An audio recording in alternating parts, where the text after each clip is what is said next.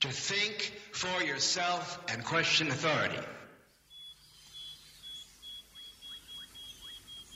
Szum lasu, jak zwykle, zwiastuje sobotni wieczór, przynajmniej w radiu na fali. I oczywiście szum mojego mikrofonu. Witam Cię dziewczyno, witam Cię chłopaku bardzo serdecznie w hiperprzestrzeni w radionafali.com. Jest jeszcze oprócz tego transmitowane w radiu Paranormalium, to jest jedno radio, i radio Dreamtime. Tam muszę zmienić linka na stronie, właśnie bo jestem na etapie, na etapie wielu rzeczy ze stroną internetową. Przepraszam Cię, droga słuchaczko i drogi słuchaczku, za to, że nie możesz sobie ściągnąć aktualnie niektórych podcastów z archiwum Radia na Fali, ponieważ serwer aktualnie jest troszkę sprzątany, są robione drobne porządki, także jeszcze sekundę to potrwa.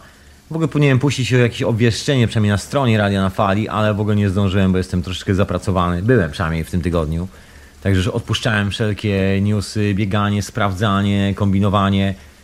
Za chwilę będzie sprawne i będziesz mogła i ty też sobie ściągać wszelkie te podcasty do woli. Ja czekam też z tym momentem, żeby powrzucać zaległości, które się oczywiście zbierają, oprócz tego, że są do powrzucania, tak jak zwykle. No ale wiosna, wiosna już powoli chyba za pasem.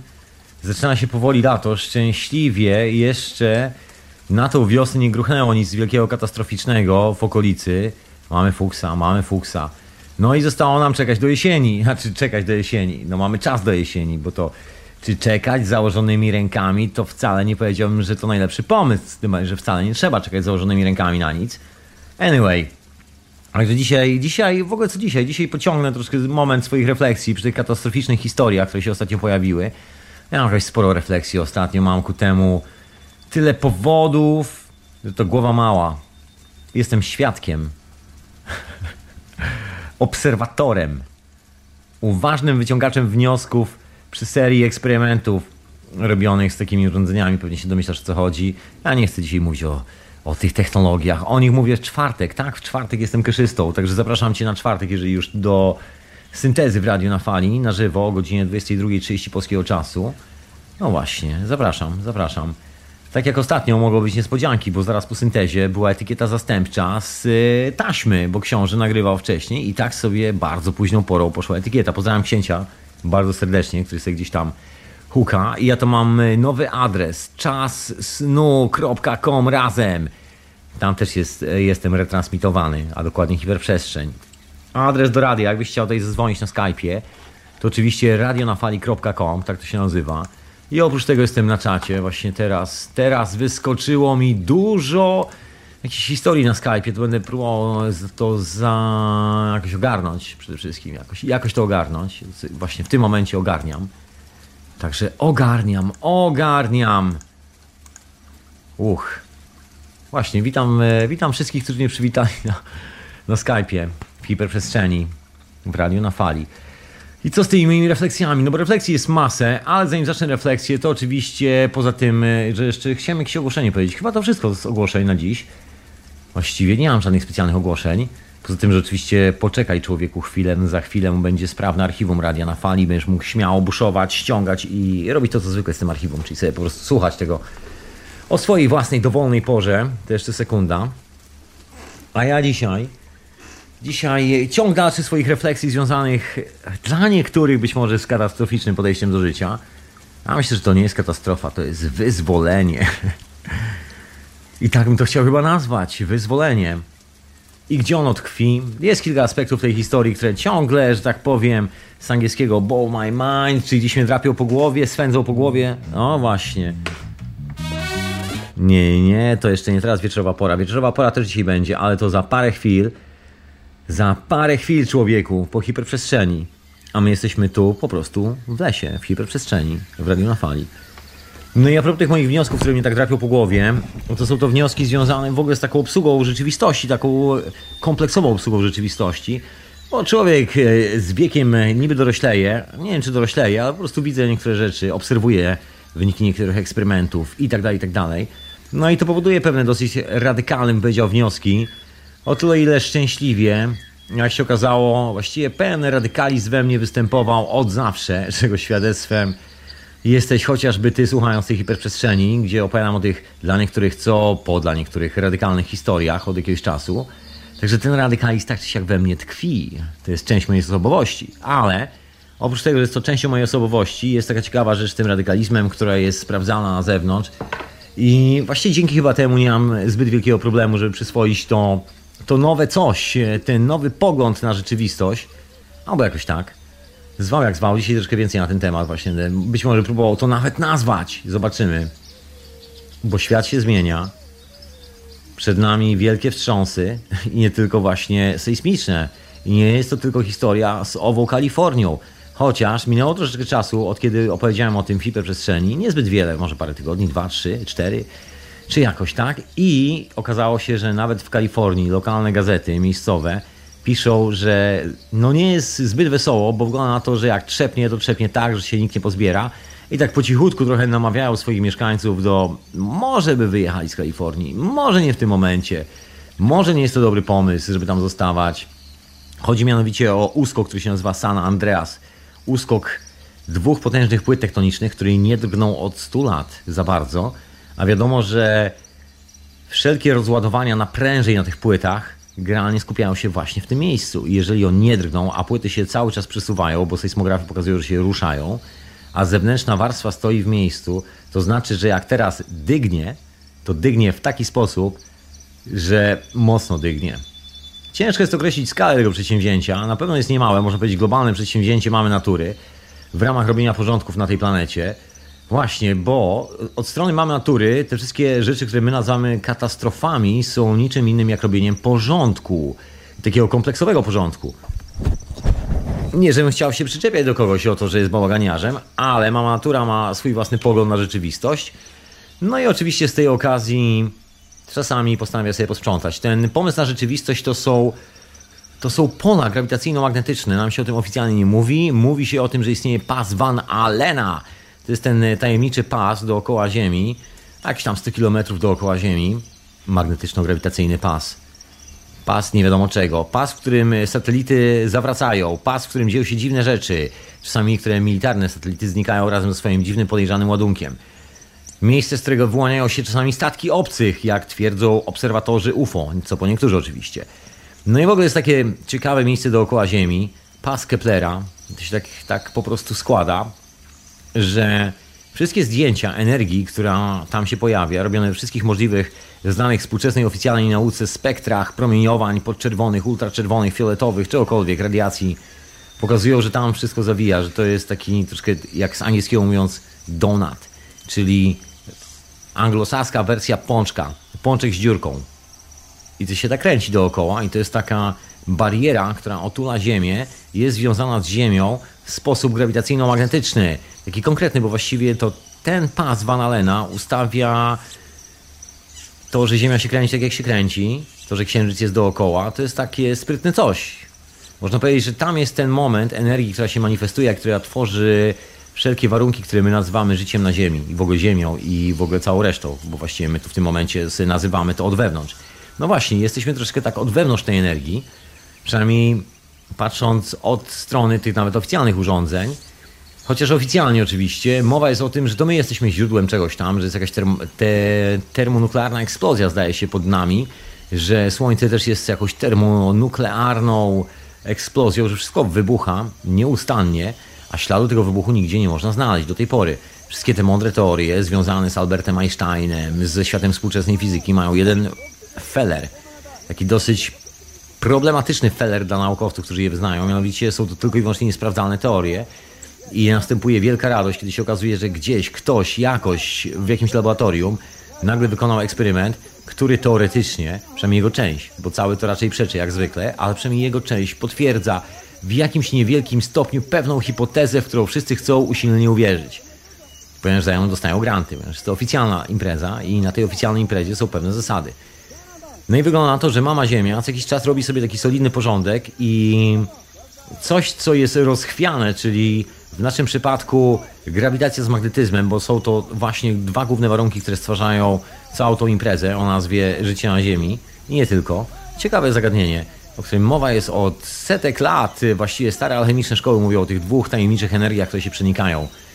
To jest dokładnie to i one są zawsze niewidoczne. Jeżeli sobie porównasz wszelkie archetypy kulturowe sklejone z opisem energii od strony nawet alchemicznej, takiej europejskiej, Ja nie mówię o tym, że każdy jest kahuna, kaczuna, że każdy dorastał w małym pueblo gdzieś pośrodku dżungli. Nie, nie, nic z tych rzeczy. Jestem chłopakiem z Europy, także bliżej mnie są w sumie tradycje alchemiczne, jakoś tak się złożyło. Zresztą w sumie one sięgają najgłębiej, bo to i bajki o różnych magiach, czarnoksiężnikach i takich tam opowieściach. No właśnie, latanie na miotle. Sporo tego było i jeżeli się nawet przyjrzymy, niespecjalnie odrywając się od naszej kultury, niespecjalnie biegnąc do dżungli, niespecjalnie robiąc siebie native e, Amazon Indian Stripes, tylko patrząc nawet sami na siebie, widzimy kawałki tej wiedzy, widzimy resztki tej spuścizny. Ona zawsze wszędzie jest. Okej, okay, w niektórych kulturach przetrwało tego dużo, w niektórych przetrwało tego mniej. Ale no jedno jest pewne, w bardzo wielu miejscach, właściwie chyba prawie wszędzie, przetrwało w stopniu karykaturalnym, bo to są takie urywki tej wiedzy, takie kawałki. Mi się dzisiaj, tak zastanawiając nad tym całym e, zjawiskiem, nieustannie kojarzyło w głowie jedno wydarzenie, takie związane z aborygenami w Australii. To jest taka legenda aborygenów o tym, jak się pojawili w Australii, jak w ogóle zaczęła się ta cała historia, impreza o nazwie, no właśnie, Australia i w ogóle życie w tym miejscu. Jak się skończyło przejście z Dreamtime do innego Dreamtime, to rozeszli się tak wszyscy po wybrzeżu i po różnych miejscach i każdy dostał kawałek wiedzy. W ogóle przyszli jacyś kolesie, przeszli po tych miejscach, każdy dostał kawałek swojej informacji, każdy dostał w sumie ten sam kawałek informacji, ale opowiedziany w inny sposób. Także razem ze sobą tworzyły jeszcze dodatkowy, można powiedzieć, dodatkowy charakter tego wszystkiego. Nie, nie charakter, można powiedzieć, że tworzyły dodatkową jakość. Takie elementy układanki, że puzzle same w sobie są tak piękne, że nawet z jednego puzla można sobie zbudować piękny obraz i piękną rzeczywistość. A pozbierane razem do kupy tworzą konstrukcję, której się nawet nie spodziewamy, może nawet trójwymiarową, niekoniecznie płaską. No i legenda aborygenów właśnie mówi o tym, że pewnego dnia, kiedy się pojawili i w ogóle nie kumali jeszcze za bardzo o co chodzi, pojawili się tacy dżentelmeni, którzy roznieśli tą wiedzę właśnie w taki sposób po wszelkich możliwych plemionach, tych najważniejszych i każde z plemion miało kawałek swojej wiedzy i spotykanie się razem polegało na wymianie się doświadczeniem, tą wiedzą i tak dalej. Można powiedzieć, placówki badawczo-eksperymentalne, które robią sympozja naukowe co jakiś czas. No i tak to wyglądało w praktyce, dopóki Biały się tam nie pojawił i stwierdził, że na przykład miejsce, gdzie mieszka część z tych placówek badawczo-naukowych nadaje się doskonale, żeby postawić tam swój leżak oraz za pomocą służącego spędzić upojny wieczór przy zachodzie słońca, będąc nawolonym lokalnym martini lub coś w tym stylu, produkowanym lokalnie, albo najlepiej sprawdzanym z Europy martini, o, i szampanem europejskim, i piwem europejskim. Legendarne historie o tym, jak to biali zdobywcy Ciekawie to brzmi. No teraz jest taka moda na podróżowanie za backpack z plecakiem tylko. No ale jeszcze 100 lat temu taki zdobywca dżungli to jechał do tej dżungli w ekstremalnych warunkach, czyli miał 100 służących, wyposażony we wszelkie możliwe wygody życia. Jak zbliżała się noc, to 50 służących rozbijało tam namiocik, gdzie wznosili łóżeczko, stawiali mu sofę, komodę przy tym łóżeczku, tak żeby zrekonstruować jego pokój z dzieciństwa, można powiedzieć. I piwo było europejskie i był wielki problem, żeby piwo było cały czas zimne, bo to ciężko. Zabawnie się czytało opisy takich polowań białych ekstremistów. ekstremistów. Białe dupki takie z Ameryki, które przyjeżdżały do Afryki Ernest Hemingway jego kumple, nieprzeciętne pijaczyny. I to chłopaki nieustannie ćwiczyli takie metody, że tak powiem, na spędzanie czasu. Oczywiście traktując to całą przygodę jako niesamowite spotkanie z dzikością, z buszem, z dzikim ludem, dzikim zwierzęciem, którego trzeba zastrzelić za pomocą celownika optycznego. Jak jeszcze to zwierzę jest podprowadzone prosto pod strzelbę. Także chłopaki poczuli dzikość życia. Tam, dosyć egzotyczną dzikość życia no to jest jakby część tej informacji, i, o, która chyba została w tym plemieniu. Jak przyjechali, spotkali te placówki naukowo-badawcze z prawdziwego zdarzenia, no to zrobili z nich niewolników. Okazało się, że na niewolników się nie dają, bo umierają. No to, to właściwie to przegonili gdzieś na jakichś pustkowiach, gdzie tak po cichu skazali ich na eksterminację. Tam nie ma wody, nie ma niczego. Nigdy tam nie mieszkali w ogóle. Aborygeni nigdy nie mieszkali w tych miejscach, w których są rezerwaty aborygenów w Australii. Tam zawsze był burz, przez oni co najwyżej przechodzili idąc na drugą część wyspy. No ale to akurat z tymi rezerwatami, Indianami, to jest wszędzie podobna historia, że z reguły dostali taką ziemię, do której nikt nie musi się przypieprzyć, bo przynajmniej w tej ziemi wiadomo, że nie ma ropy, nie ma złota, nie ma metali, kolej nie musi iść przez tą ziemię, nie trzeba tam budować drogi, możemy tam wygonić Indian. Niech dbają i pilnują, jakby co to przyjdziemy, wytniemy drzewa, jak będziemy potrzebowali. A do tego czasu oni się zajmują drzewami. Za darmo, w ramach wolności osobistej. Nie jest to troszeczkę coś w tym stylu i taki Taki ciekawy lot z tego powstał, ciekawy lot. Ja myślę, że ta informacja wraca, bo ta informacja Ja mam tutaj właśnie ta informacja i że ja mam, to ja może zanim opowiem, co ja mam z tą informacją, bo ja mam taki ciekawy koncept, o którym tutaj już kiedyś wspominałem, że struktura energii jest jednocześnie informacją. To, co odpowiada za tą część, którą widzimy strukturalnie, jeżeli używasz LSD, jeżeli używasz psylocybiny, substancji psychoaktywnych, medycyny naturalnej, ayahuaski, to widzisz geometryczne kształty. To jest ta struktura tej energii, która jednocześnie jest tą energią, bo to nie jest odczepione od siebie. I to jest element, który jest związany z naszym postrzeganiem rzeczywistości, to myślę bardzo mocno. I to nie od strony, jakby niektórzy chcieli, tylko i wyłącznie psychodelicznej wizji i jakiegoś tam zakrętu w głowie, jakby niektórzy chcieli to interpretować, ale od bardzo kompleksowej sprawy, mianowicie w ogóle takiego kompleksowego konceptu, czymże my jesteśmy na tej planecie. Chodzi o ten koncept grawitacyjno-magnetyczny że są dwie siły, które kierunkują, biegunują i kształtują całą rzeczywistość i interakcje pól właśnie pomiędzy tymi siłami tworzą właśnie to, co jest dookoła.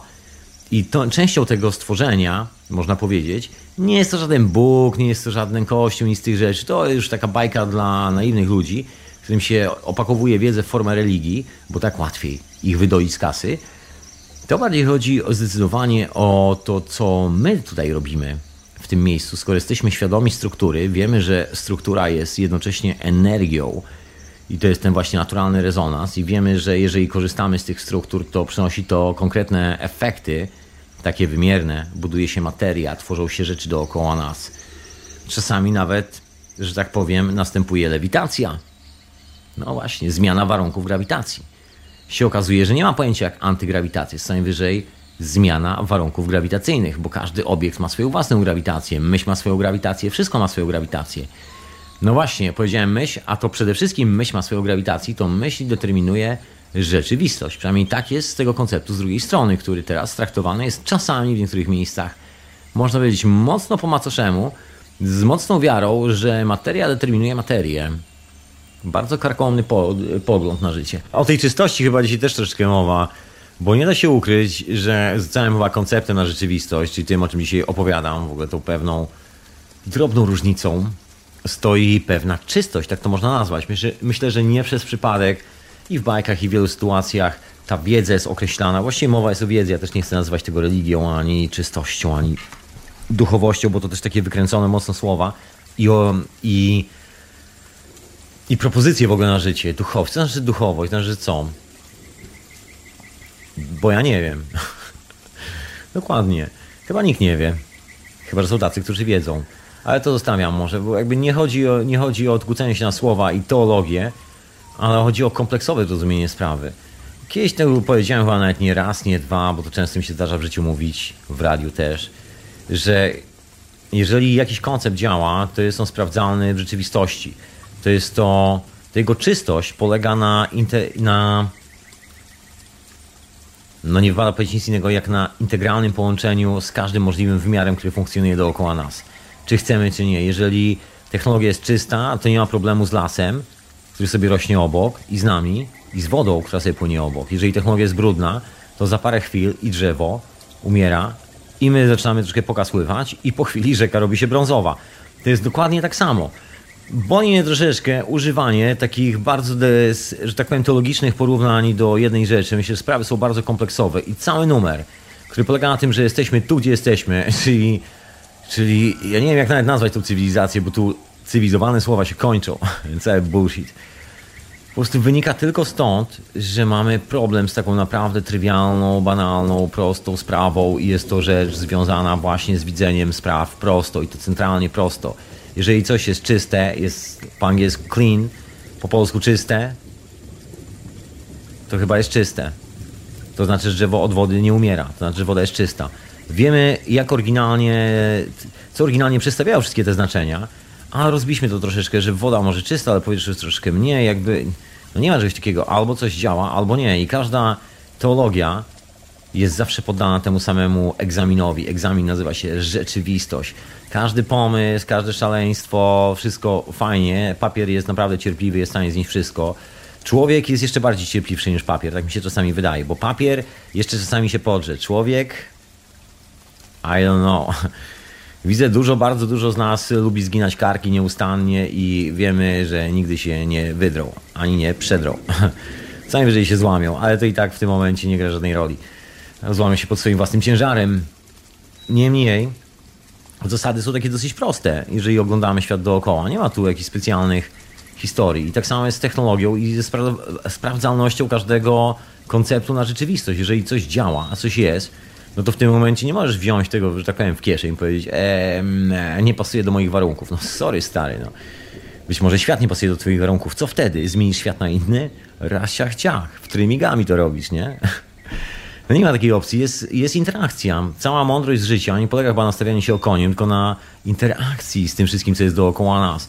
To jest chyba też jedno z takich wielu zawirowań, że tak powiem, mindfucków, nieelegancko z angielskiego w naszej głowie, że potraktowaliśmy to jako challenge, jako wyścig, jako dominację. Zwyciężyć mamy naturę.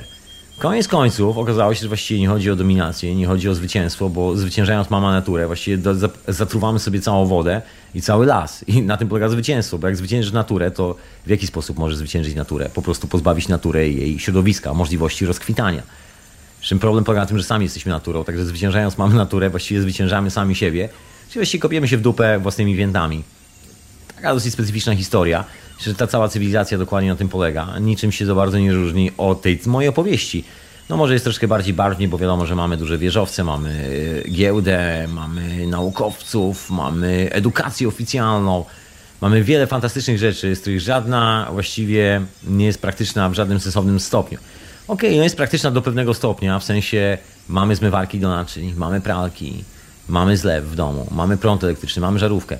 Ale pytanie jest, co byśmy mieli, gdyby przypadkiem pewnego dnia cywilizacja potoczyła się na zupełnie inne tory i zamiast na przykład żarówki mieli świecącą kulkę w powietrzu, która nie potrzebuje mieć kabla, który zasila, tylko jest kulką, którą sobie po prostu generujemy w powietrzu. Taki hologram, świecący hologram. I co wtedy? No właśnie, nie jest to koncept, który jest związany z tą rzeczywistością. Tutaj mamy do czynienia z czymś, co jest związane bardzo intensywnie, no nie wiem, nie sposób przecenić, no, mówiąc szczerze, tej sytuacji z zależnościami. To jest taki lęk przed byciem samotnym. Chyba. I takie usilne, namiętne budowanie zależności przez tylko jedną małą społeczność, która doprowadziła tą sztukę do perfekcji, zwariowała, wymyśliła broń palną, zdominowała niezły kawałek świata, wycinając praktycznie każdego, kogo tylko mogła, narzucając swoje własne jarzmo, swojego własnego szaleństwa całemu światu. Tak pewnego dnia wyeksportowali się z Europy i zwariowali. I cały świat troszkę zwariował. Chociaż właściwie niekoniecznie tylko ci z Europy, bo jeżeli ktoś to zaakceptował, to znaczy, że był taki moment, że cały świat zwariował. I być może jest tak, że są takie momenty, kiedy świat wariuje. ja jestem człowiekiem, który zdecydowanie wierzy w tą koncepcję, że są momenty, że świat wariuje, bo nie na darmo wspomniałem o tym pasie Van Allena, bo moja wiara jest moją wiarą, ale ja też robię taki, że tak powiem, reality check ze swoją wiarą, czyli sprawdzam, sprawdzam pewne hipotezy w praktyce. Inna sprawa, że eksperymenty, których jestem świadkiem, uch, powodują, że właściwie ciężko mi uwierzyć w to, że współczesna nauka nie jest tylko wyłącznie kabaretem. No, ma raczej problem w drugą stronę, żeby w ogóle poważnie potraktować jakąkolwiek oficjalną część tej opowieści, bo to z mojej perspektywy wygląda jako naprawdę dosyć tandetny kabaret, bym powiedział. Z tanimi sztuczkami, które nawet, nawet, no nie wiem, nie wiem, czy kogoś to jeszcze bawi. Na pewno są drogie, na pewno kosztują życie wielu ludzi, na pewno nic z tego nie ma. Nie wiem, co jest zabawnego w tych sztuczkach. Ale są, trwa, trwają, są robione nieustannie, jestem z troszkę innej strony, z drugiej strony. Niemniej, niezależnie od tego, z której strony sobie to stoi i patrzy się na te zjawiska, czy je widzę, czy nie, to wniosek jest zawsze tożsamy, że tak powiem, sytuacją. Widać, jak czasy w jakiś sposób kształtują naszą rzeczywistość i bynajmniej nie jest to tylko i wyłącznie sprawa związana nie wiem, z wynalazczością, z naszym zachowaniem, bo tu jak zwykle można wymyślić sobie milion powodów, statystyki, jakieś tam różnice, wojny kulturowe, milion powodów. Ja nazywam to tak na, naprawdę środowiskiem i można zawsze zwalić sobie na środowisko, ale no jest, jest coś w tym ciekawego, bo jeżeli jedna osoba mówi coś, no to ja wiem, czy to jest racja, czy to prawda, czy coś takiego się wydarzyło, ale jeżeli już więcej niż trzy osoby wpadają na podobne wnioski, to może coś w tym jest. I z tym środowiskiem jest troszeczkę chyba gruba sprawa, bo wygląda na to, że jest jakieś połączenie, nawet nie jakieś, jest kosmiczne połączenie pomiędzy nami a planetą Ziemia. Tu często się rozwodzę o tych wszystkich zabytkach z pradawnej przeszłości, które jasno to wskazują. No i też wskazują na to kwestie związane z taką czysto fizyczną energetyką naszego ciała, jak jesteśmy ustawieni z, z całym kosmosem. No to jest taka naprawdę, można powiedzieć, kosmiczna ustawka. Wszystkie dziewczyny doskonale wiedzą, co się dzieje, kiedy spełnia księżyca, jeżeli chodzi o cykl księżyca. Chłopaki, które mają dziewczyny, też doskonale wiedzą, co się dzieje. Reszta pewnego dnia się dowie, jak spotkają swoje dziewczyny. Anyway. I tylko udajemy, że tego nie ma. To jest taka zabawa. Takie małe dzieci. Udajemy, że nie, to jest tylko jeden taki element drobny, tam przypływ, odpływ w oceanach, tam My właściwie mamy swój własny sposób, w jaki możemy zbudować swoje własne otoczenie, środowisko i wymyśliliśmy sobie to środowisko, gdzie mamy ten, nie wiem, 8-godzinny dzień pracy, mamy w ogóle wszystko podzielone w jakieś takie dziwne rytuały, które niekoniecznie wynikają z jakiejkolwiek rzeczywistej potrzeby naszego organizmu, naszego ducha, naszego ciała. Jest to taki koncept, który wynikł z czegoś takiego, co nazywano jakąś opłacalnością systemu albo po prostu opłacalnością fabryki, żeby, żeby pracownik się nie zaorał w tej fabryce, kiedy wymyślono maszyny parowe i okazało się, że o ile maszyny mogą wykonać masę roboty za ludzi, to do tych maszyn trzeba zatrudnić czasami więcej ludzi niż w czasach, kiedy nie było jeszcze maszyn. I można dzięki temu wyprodukować gównowarte miliony produktów, które zaleją cały świat, które właściwie nie stworzą niczego poza zagrożeniem dla zdrowia pewnego dnia, kiedy zaczną się rozkładać. No tego akurat nie skalkulowano w tym biznesplanie, no ale skalkulowano pracowników i tego, że jeżeli człowiek stoi przy maszynie dłużej niż 8 godzin, to może popsuć maszynę, wpadając w tą maszynę. No więc stwierdzono, że dla bezpieczeństwa maszyn wymyślimy zasady. Ludzie będą pracowali już tylko 8 godzin. Tylko 8 godzin i tylko przez 5 dni w tygodniu. Teraz jest taki numer, że się ściąga te godziny pracy w dół. W Szwecji ściągnięto godziny. We wszystkich rządowych placówkach i takie zalecenie rządu pracuje się 4 dni w tygodniu, a nie 5 dni w tygodniu. Inna sprawa, że tam jest taka pogoda, że chyba mieszkając w krajach północnych bym zwariował z nieszczęścia, bo jest mało słońca. Że tam jest jakiś potężny współczynnik depresji i samobójstw, zdaje się. Podobnie w Japonii też jakieś e, mocno depresyjne society, zdaje się chyba wiodą prym, jeżeli chodzi o ilość samobójców na metr kwadratowy na świecie. No właśnie, niby wszystko jest, prawda? Wszystko jest. Są wszystkie suszarki do e, ciuchów, e, które wyskakują z pralki, już nawet skle, sklejone z pralką. Są zmywarki do naczyń, są samochody, które już, e, że tak powiem, jeżdżą same, nie trzeba trzymać kierownicy w rękach. No właśnie, i ciągle, ciągle przybywa tych skoczków na metr kwadratowych. Tych takich skoczków, że tak powiem, w jedną stronę. Oni się już nie odbijają od tej planety, od tej grawitacji. Mocno ich ta grawitacja przyciąga na tyle, że są w stanie zaryzykować swoje życie i właściwie dokładnie to robią. Podobnie jest właśnie w skrajnej północy. No tam nie wiem, czy za bardzo chciałbym e, w takim miejscu, że tak powiem, dealować rzeczywistość. Niemniej, niemniej jest, e, jest coś takiego w tych energiach, się nazywa magnetyczno-grawitacyjne, o czym tu cały czas mówię. I to ma dosyć ciekawy wpływ na nasze zachowanie. Ludzie w krajach północy wiedzą doskonale, że kiedy nadchodzi sroga zima, sroga zima polega na tym, że znika słońce, może być nawet widno na niebie, ale dalej nie ma słońca. Dalej jest tak troszeczkę słabo z widocznością. No i w tym momencie nasz umysł świruje. Oczywiście tłumaczy się to na wiele sposobów. Ci, którzy mieszkają tam na miejscu, wiedzą, że jak zaczynają się duże zorze polarne, to generalnie ludzie się troszeczkę inaczej się zachowują, inaczej myślą. W miejscach, gdzie są takie potężne zorze, na bardzo dalekich północach, w ogóle wprowadza się inne prawo na czas zimy, gdzie wszelkie nawet poważne przestępstwa są traktowane zupełnie inaczej, ponieważ Wygląda na to, że kiedy się zmieniają pola grawitacyjno-magnetyczne, zachowujemy się trochę jak lunatycy. Jest coś takiego w tym zachowaniu. I wygląda na to, że przez jakiś czas ta planeta z jakichś przyczyn ma troszeczkę inne pole grawitacyjno-magnetyczne. I o ile no, wiele, wiele powodów można tutaj wymyślić do zmiany zachowań społeczeństw, ale na globalną skalę, jak się przyjrzymy, to pewne procesy są naprawdę takie globalne i pomiędzy cywilizacjami, które niespecjalnie się ze sobą kontaktują i mają wpływ na swoje życie a dzieją się i tu, i tam, i siam, i owędy. Wszędzie się dzieją. Jest ta ciekawa koncepcja, która właściwie chyba nie jest nawet koncepcją, ta saga yuga, czyli te złote wieki, srebrne wieki, brązowe wieki, żelazne wieki. Wszystkie ery. Każda era ma swój własny archetyp kulturowy, można powiedzieć. Każda era jest innym rodzajem cywilizacji, bo my przywykliśmy trochę do mówienia społeczeństwo, takie zatomizowane, że My jesteśmy społeczeństwo, a kogoś jest za drugiej rzeki już są inne społeczeństwo. Ale tu bardziej chodzi o cywilizację. Wszyscy tak długo jak pozyskujemy nasze zasoby w ten sam sposób, jesteśmy tą samą cywilizacją, bo właściwie cywilizacji nie kształtuje sztuka teatralna, tylko sposób w jaki się żywimy i jaki się ogrzewamy, kiedy zrobi się troszeczkę chłodno na zewnątrz. To jest właśnie to coś, dookoła czego powstaje wymiana informacji, bo mamy, mamy potrzebę zaistnienia na tej planecie i stwarzamy sobie warunki do istnienia. I te warunki stwarzają różne metafory pomiędzy nami. I zaczynamy, kiedy mamy już ciepłe pomieszczenie, urządzać sobie tam jakieś spotkanie towarzyskie, ktoś weźmie instrument do ręki, ktoś urządzi przedstawienie teatralne, cokolwiek, ktoś napisze książkę, ktoś się głośno przeczyta, dzieje się wiele w każdym razie. Tak powstaje cywilizacja, tak powstaje później coś, co nazywamy kulturą, a później jak się pojawią politycy, którzy przekonają pewną grupę ludzi do tego, że tylko z tego powodu, że sposób w jaki mówią brzmi inaczej niż ci z drugiej strony rzeki, to jest to dobry powód, żeby nagle przestać produkować sobie doskonałe obiady, doskonałą atmosferę przy stole, doskonałych znajomych sąsiadów, tylko trzeba zacząć produkować karabiny, złobić, zrobić im łomot i, i że będzie lepiej oczywiście. No lepiej, jak wiemy, nigdy nie ma z tego powodu. No i to jest taki moment cywilizacji, gdzie doszliśmy do momentu, gdzie chyba coś się zmieniło w kosmosie. Skoro już te satelity NASA fotografują jakieś zmiany w tym pasie Keplera, który, Van Allena, przepraszam, który się tam e, kręci dookoła, bo pas Keplera to troszkę coś innego, co ja mówię. Czasami sobie mieszam te rzeczy, no ale to normalne, audycja na żywo, coś zawsze może się poprzestawiać. Pasy Van Allena. To te pasy Van Allena są związane z całą jakby dynamiką Ziemi. To tak fizycznie, jak NASA zrobiło zdjęcie, to się okazuje, że biegun północny i południowy zależy od właśnie dynamiki tych pól elektromagnetycznych. Na dodatek się jeszcze okazuje, że właściwie nasz mózg jest niczym innym, jak właśnie taką koncepcją pomiędzy polami elektromagnetycznymi, znaczy nie elektro, co ja mówię. Koncepcja pomiędzy magnetograwitacyjnymi polami plazmowymi w naszej głowie i w ogóle cały świat dookoła. To jest ten numer z tym, że bierzemy cokolwiek do ręki i tak naprawdę niczego nie dotykamy. Pomiędzy nami a każdym przedmiotem jest zawsze pusta przestrzeń. Naukowcy do tej pory się zastanawiają, jak to jest, że ten atom wisi sobie w powietrzu i albo jest sklejony z jakimś atomem obok, albo sklejony nie jest. I dalej się zastanawiają, dalej istnieją koncepcje, nie chcąc dopuścić do tego, że właściwie do swojej własnej głowy, że jesteśmy emanacją pewnych warunków w konkretnym środowisku. Czyli tworzy nas coś, co jest niewidoczne.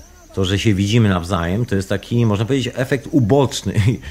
Nie jest to kwestia czystego interfejsu, bo w rzeczywistości my jesteśmy właściwie takim duszkiem, który sobie tutaj na tej planecie mieszka i tak się manifestuje. Jak się zacznie manifestować, to zaczyna odczuwać to pole grawitacyjne, zaczyna czuć radość, ból, wszystkie inne rzeczy. To jest ta frajda chyba z bycia tu na tej planecie.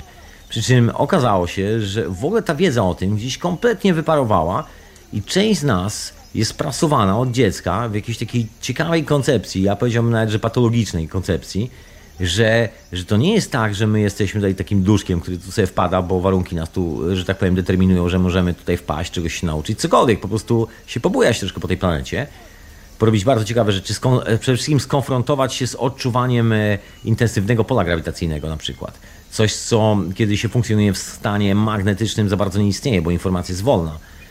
I kwestia obsługi tego pola to jest taka właśnie historia związana z nauką. Jeżeli się przyjrzysz na wszystkie te plemiona, które sobie tam żyją i jeszcze nie zostały spacyfikowane przez kawałek ołowiu w metalowej spłonce,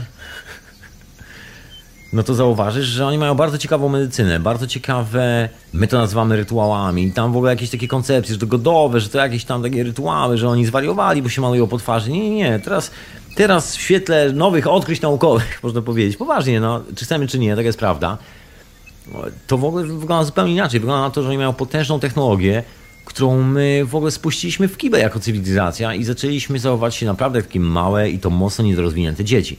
No jest taki moment, że Właśnie, tak ciągle nawiązuje do tych e, pasów, które tam sobie funkcjonują dookoła Ziemi, pasów Van Allena grawitacyjno-magnetycznych. One wytaczają orbitę grawitacyjno-magnetyczną Ziemi i ciekawy numer, są takie ciekawe strzały w orbicie grawitacyjno-magnetycznej Ziemi.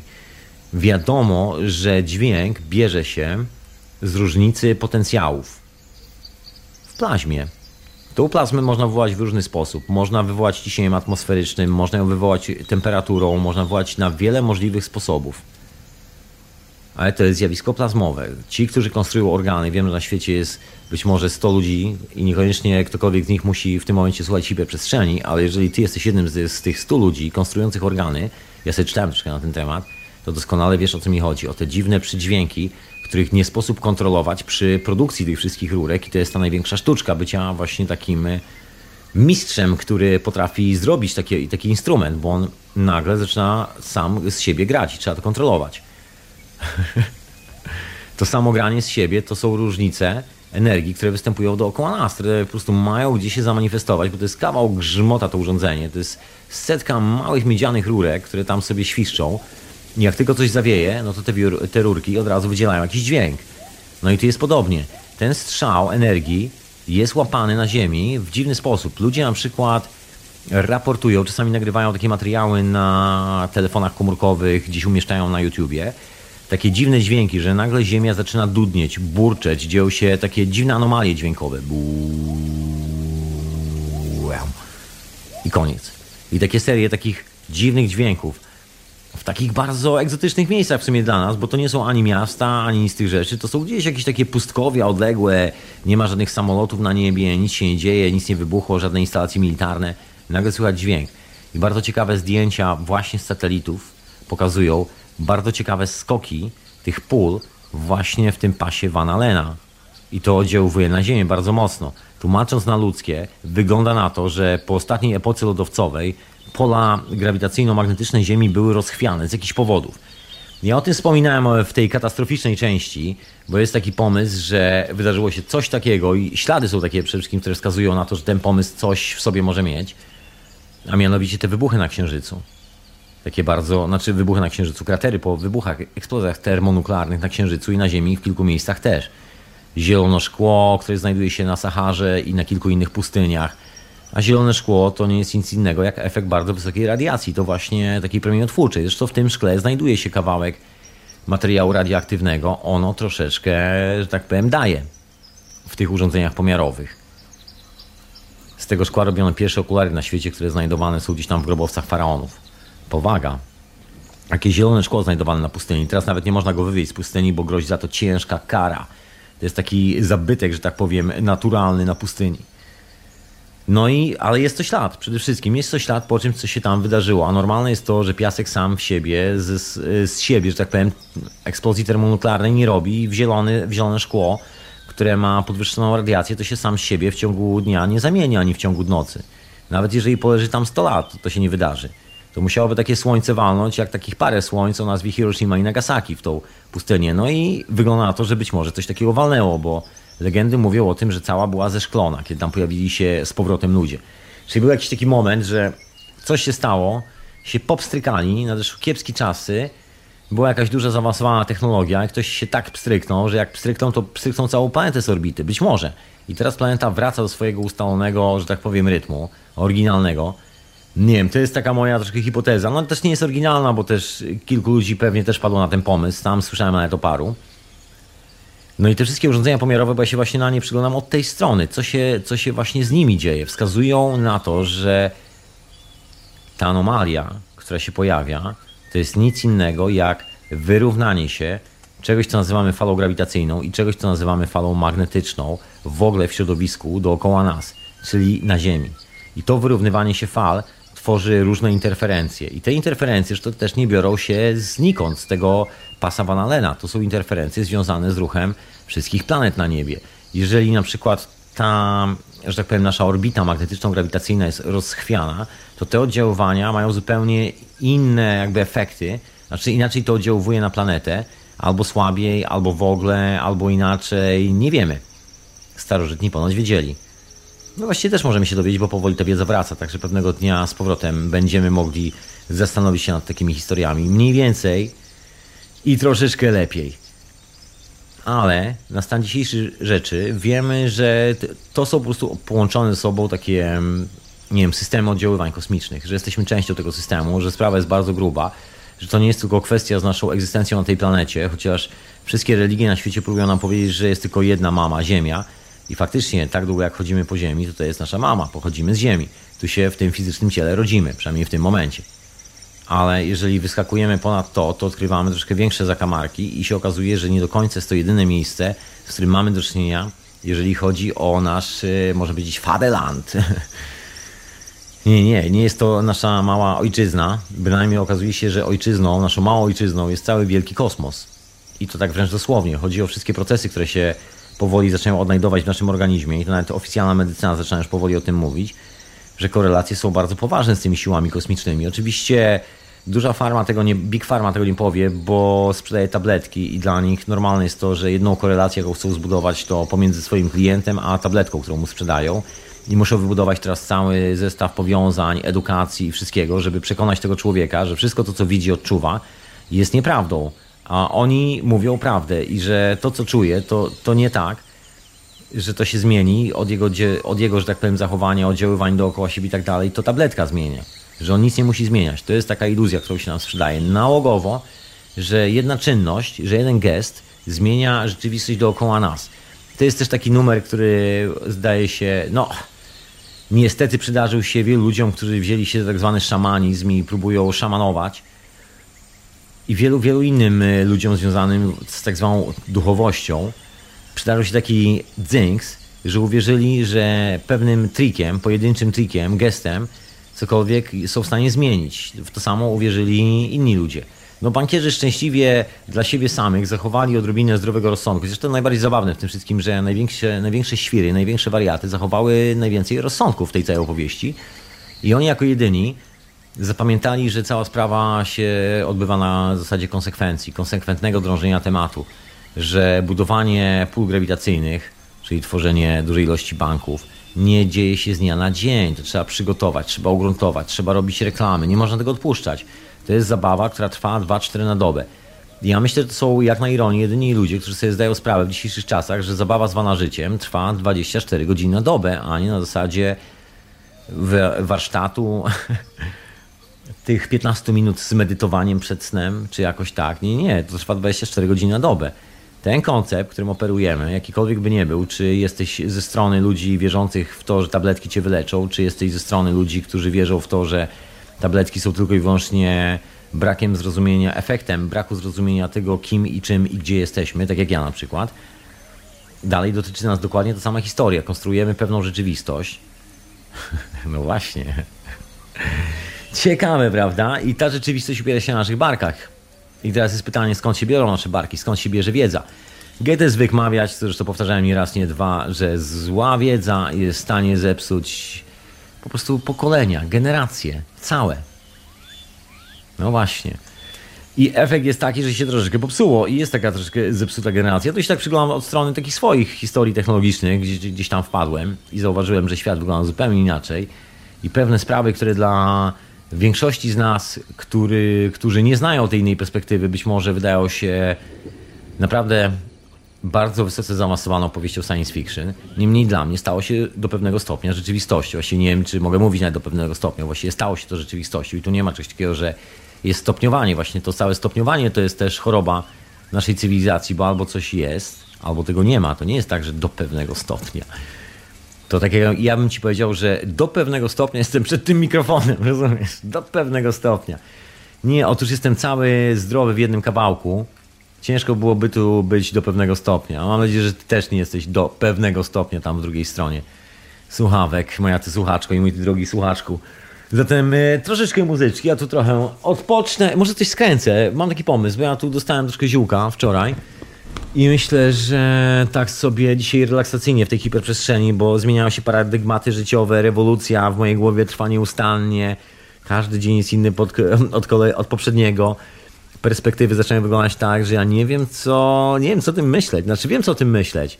Kokietuję troszeczkę siebie, że nie wiem co o tym myśleć. Jasne, że wiem co o tym myśleć. Strasznie się cieszę na tą okazję i jestem bardzo rozekscytowany, tu dużo mówić, ale to moja ekscytacja.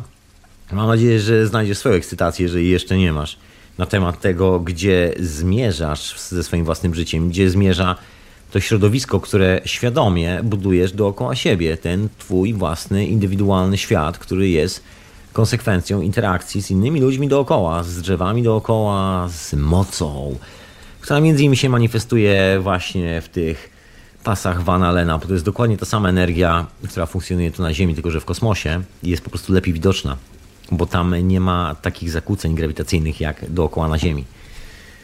Dlatego na biegunie widać zorze polarne, a na równiku nie widać tych zorzy polarnych. To jest właśnie siła pola grawitacyjnego, które jest tak mocne, że przyciąga troszeczkę sprawy. No właśnie.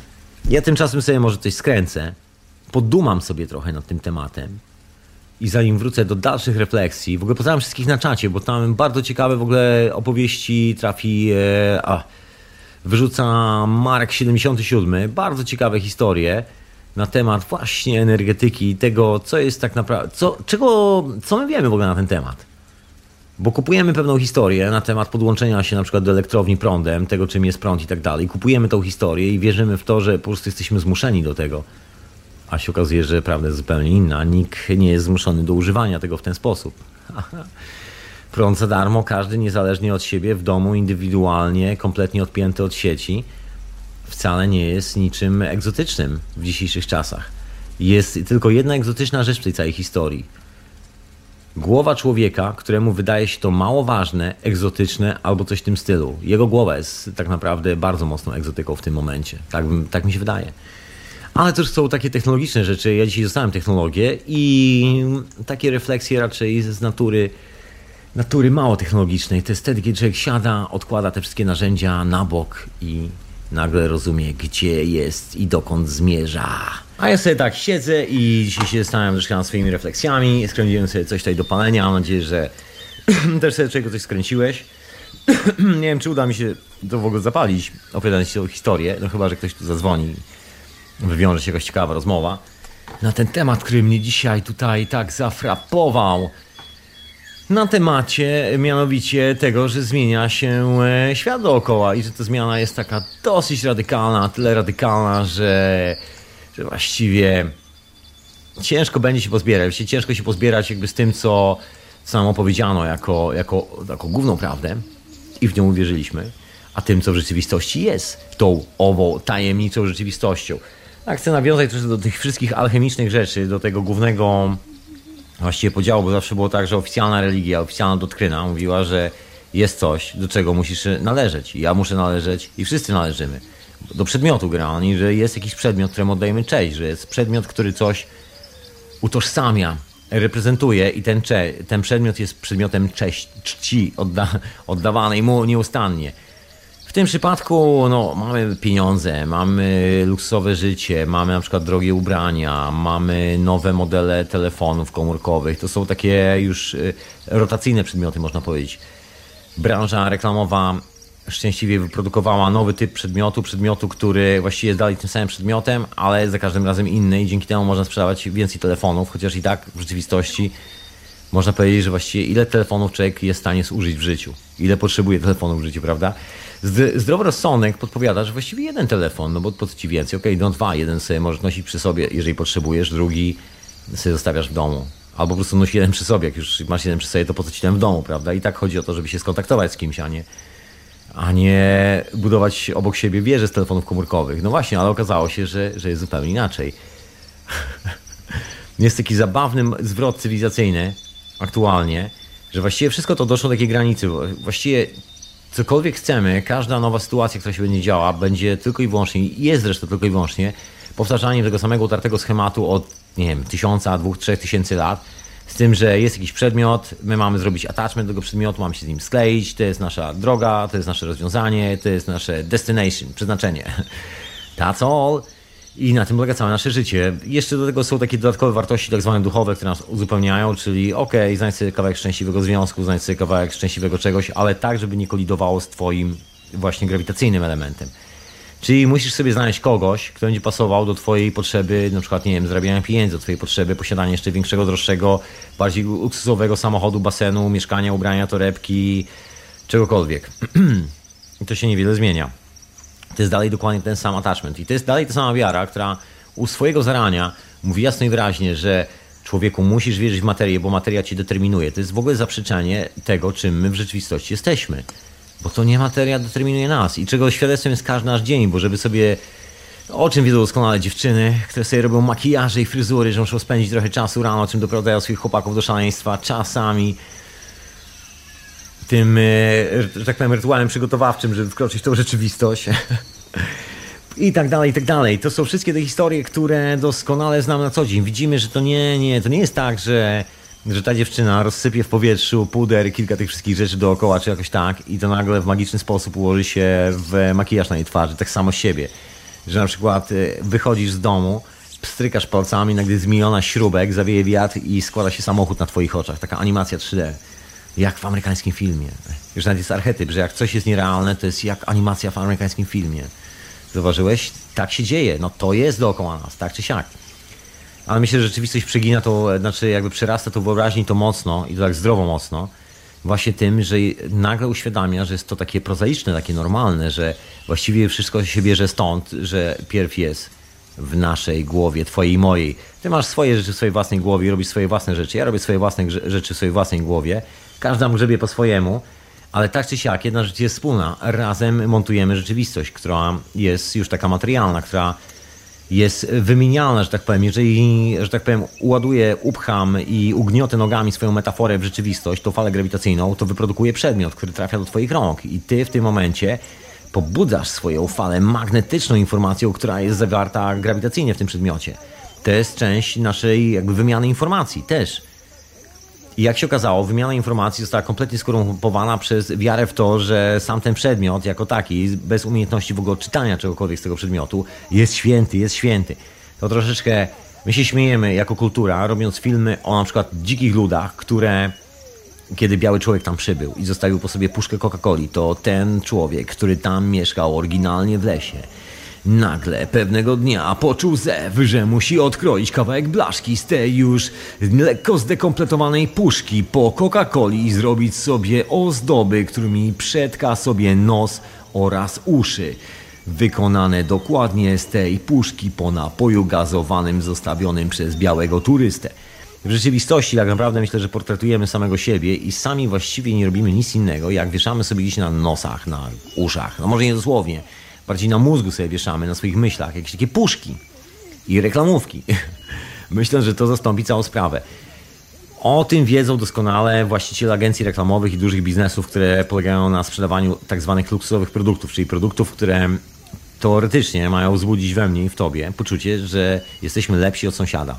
Jesteśmy bardziej ekskluzywni. Znaczy, że już nie jesteśmy szarą masą, tylko jesteśmy la exclusive, mademoiselle, madame. Dokładnie trochę bardziej niż sąsiad.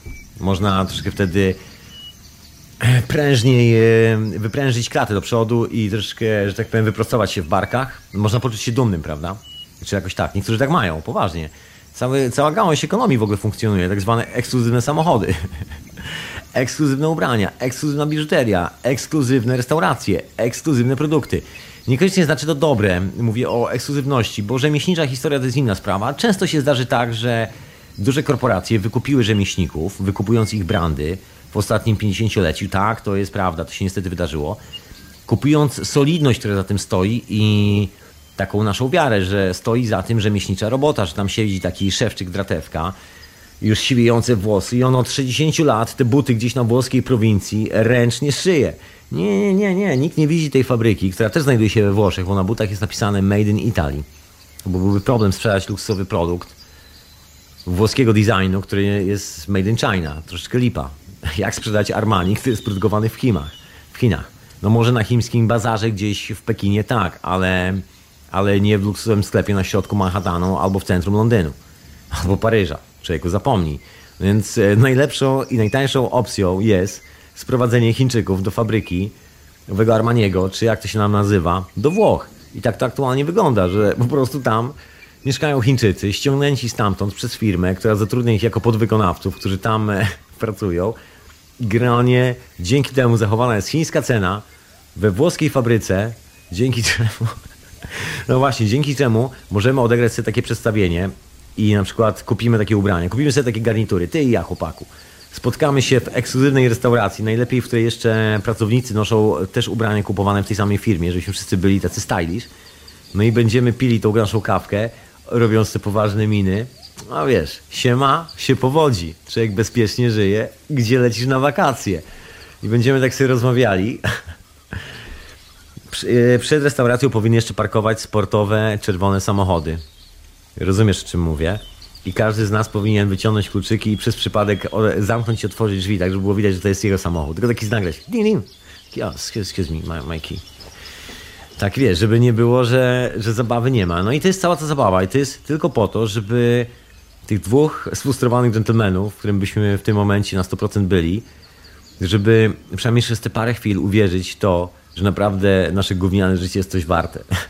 tylko dlatego, że mamy ten tidididid z tym czerwonym samochodem, że mamy ten garnitur, że wszystko jest made in Italy, że wszystko jest made in something.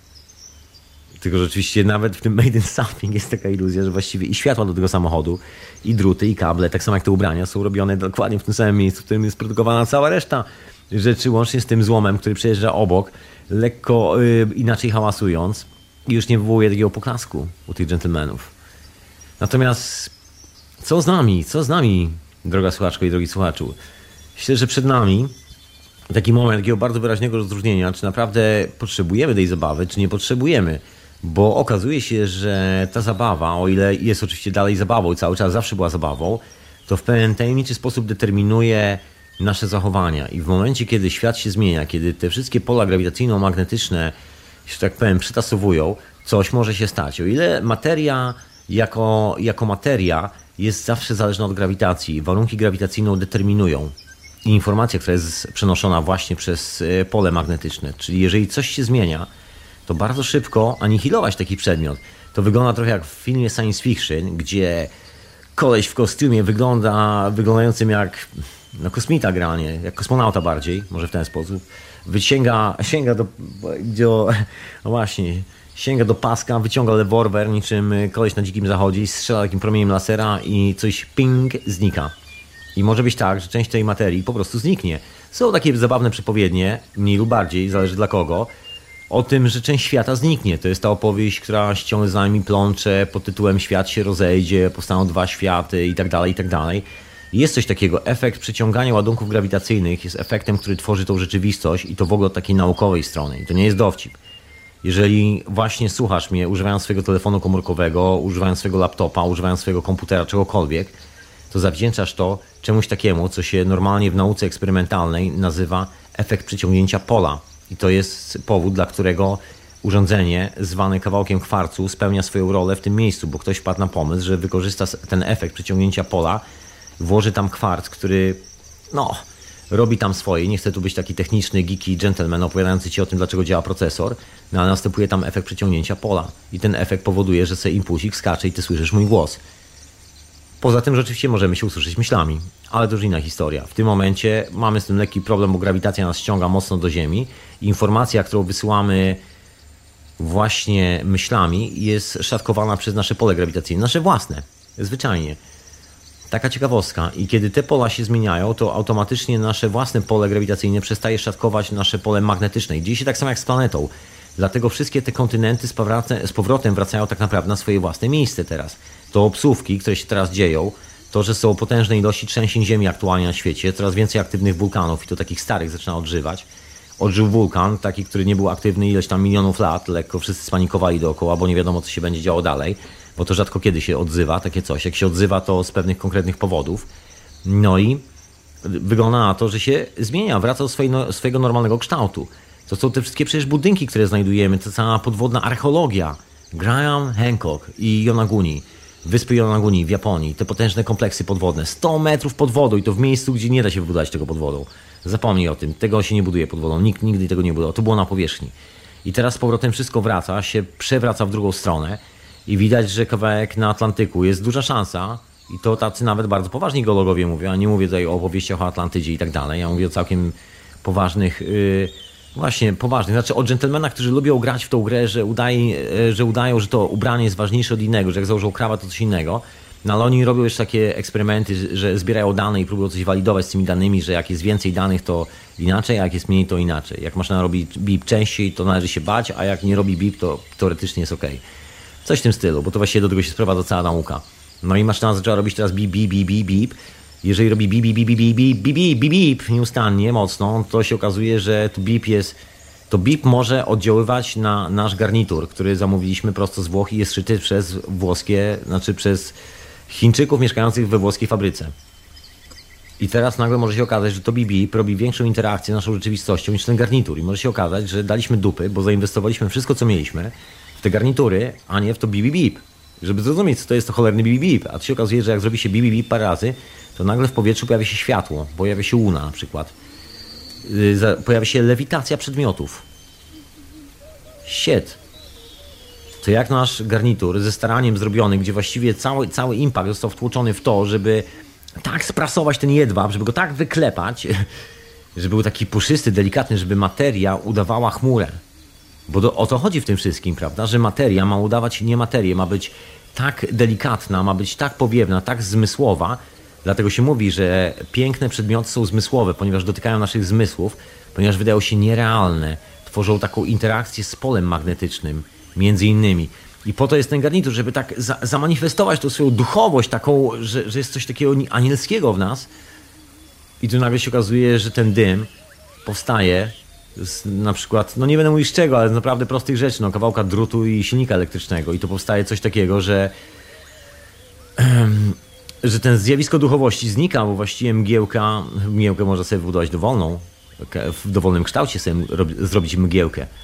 Bo z tym garniturem jest ten problem, że nie można go zmienić, on jest tylko w jedną stronę. I co najwyżej można podrzeć, wtedy gacie na dubsku. I tyle. Albo na łokciach powycierać. Natomiast co innego, kiedy ma się mgiełkę, z której powstaje ten garnitur.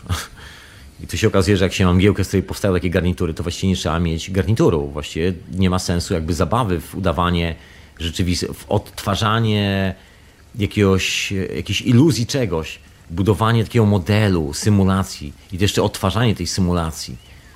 Czyli udawanie, że coś udajemy. To jest kompletny paradoks. To troszeczkę jakbyśmy udawali, że będę udawał, że położę się spać po to, żeby we śnie udawać, że ja tak naprawdę śpię. I może ktoś się na to nabierze. Taki dowcip ciekawy w tej całej sytuacji. Mam bardzo takie właśnie ciekawe loty związane właśnie z tą technologią, bo moim zdaniem, właśnie tak jak zacząłem na początku sobie hiperprzestrzeń, tak myślę, czas najwyższy wrócić do głównego wątku. Wszystkie koncepty, które są rzeczywiste, zawsze mają jedną charakterystyczną cechę. Są komplementarne, jak to się elegancko mówi, z rzeczywistością, czyli się uzupełniają na każdym możliwym stopniu. I to jest ta prosta indiańska zasada. Indianie to nazywają bardzo tak, no, brzmi mniej więcej tak. Jeżeli jest dobre dla mnie, to jest dobre dla każdego. Jeżeli jest złe dla mnie, to jest złe dla każdego. I to jest taka zasada unifikacji, że jeżeli coś jest dobre dla jednej istoty ludzkiej, w sensie nie mówię o jakichś e, numerach buta, bo nie jestem wariatem, spokojnie. Chodzi o jedzenie na przykład. Jeżeli dobrze jest sobie zjeść coś smacznego i ty uważasz, że jest dobrze sobie zjeść coś smacznego, to prawdopodobnie każda istota, która jest zbudowana tak samo jak ty w tym momencie, ma ten sam potencjał grawitacyjno-magnetyczny, zasługuje na coś smacznego, bo każdej się należy dokładnie to samo jak tobie. To nie jest tak, że nasze chcenie jest lepsze od chcenia kogoś, bo właściwie cała różnica pomiędzy tym, że my mówimy, że to jest nasza cywilizacja, a tamci to są dzikusy, to jest nasze chcenie. My sobie wymyśliliśmy, że nasze chcenie jest właśnie czymś. I ono powoduje, że się rozwijamy, że czegoś chcemy, to się rozwijamy. Ja dochodzę do wniosku, że nasz rozwój nie wy, wy, wychodzi z tego, że czegoś chcemy, z naszego pożądania do rozwiązania zagadki, tylko rozwój jakikolwiek, który się odbywa, rzeczywisty rozwój, bierze się ze zrozumienia, dlaczego rzeczy się zmieniają dookoła nas, a nie z próby zmieniania rzeczy dookoła nas. Akceptacja i zrozumienie, jakże to banalnie sztwa twoja marynara brzmi. Aż wstyd mówić takie rzeczy. Ale to nie ma nic wspólnego z duchowością. To więcej ma wspólnego z maszynami, które tutaj montuję. Chociaż jedno i to samo, jedno i to samo. Przecież skąd się biorą ręce, które montują jakąś maszynę? Kto zarządza tymi rękami? Serce i głowa. Skąd się bierze serce i głowa? Z człowieka, w którym to jest. A czymże jest człowiek, który zamieszkał w miejscu, gdzie pojawiło się serce i głowa? No właśnie. I to jest, myślę, dobry trop. I to jest trop, na który się generalnie wszyscy, myślę, wybraliśmy. Czy tego chcemy, czy nie. Część z nas świadomie się wybrała na tą wycieczkę. Część z nas przez przypadek, wierząc, że do końca życia będą mogli używać swoje grawitacyjne sztuczki. No niestety, niestety okazało się, że nie za bardzo, bo się pojawiło coś zupełnie innego. Mama natura postanowiła powiedzieć mm, mm, dosyć, wracamy do porządku, który tu zawsze panował, czyli magnetograwitacyjnego i twoje dążenia do grawitacji, twoje Twoje marzenia i zachcianki, które tworzą tak ciężką siłę grawitacyjną, że tworzysz tak dysfunkcyjną cywilizację, że ciężko ci cywilizacją wybudować przedmiot, który da ci światełko, a nie zatruje wody. To jest duża dysfunkcja intelektualna. To jest bardzo poważne zakłócenie intelektualne. W ogóle mentalne, to troszkę jak choroba psychiczna, można powiedzieć. Też rozmawiamy nic innego jako getcie. Okazało się, że coś, co nazywamy naszą cywilizacją, kulturą jest niczym innym jak zwyczajnie gettem, który sobie wymyśliliśmy. No jest to ta historia grawitacyjno-magnetyczna dość mocna. Jak się okazuje, te przedmioty mają jeszcze to do siebie, że jak każdy przedmiot zakręca grawitację dookoła siebie. Każda forma materii ma to do siebie, że jest to związek, po prostu zlepek e, grawitacyjnych energii. I tak jak Ziemia nas przyciągnęła do siebie, tak przyciąga nas do siebie przedmiot i tak dalej. Jest to naturalny proces, nie ma w tym nic złego. Nie ma się czego wstydzić, że tak powiem, że lubimy wziąć sobie jabłko, że tak powiem, do ręki. Jasna sprawa, normalna rzecz. Dlatego też tu jesteśmy na tej planecie. Właśnie dlatego, żeby sobie z tym radzić. I się okazało, że właściwie wyprodukowaliśmy gigantyczną strukturę tylko po to, żeby sobie wytłoczyć do głowy raz i na zawsze, że nie, nigdy sobie z tym nie poradzimy, a jeżeli sobie z tym e, jakokolwiek poradzimy, to tylko mordując się nawzajem, że nie ma w ogóle wyjścia z tej sytuacji. Nie ma innej opcji, nie ma, zabronione, w ogóle szukanie innej opcji jest zabronione.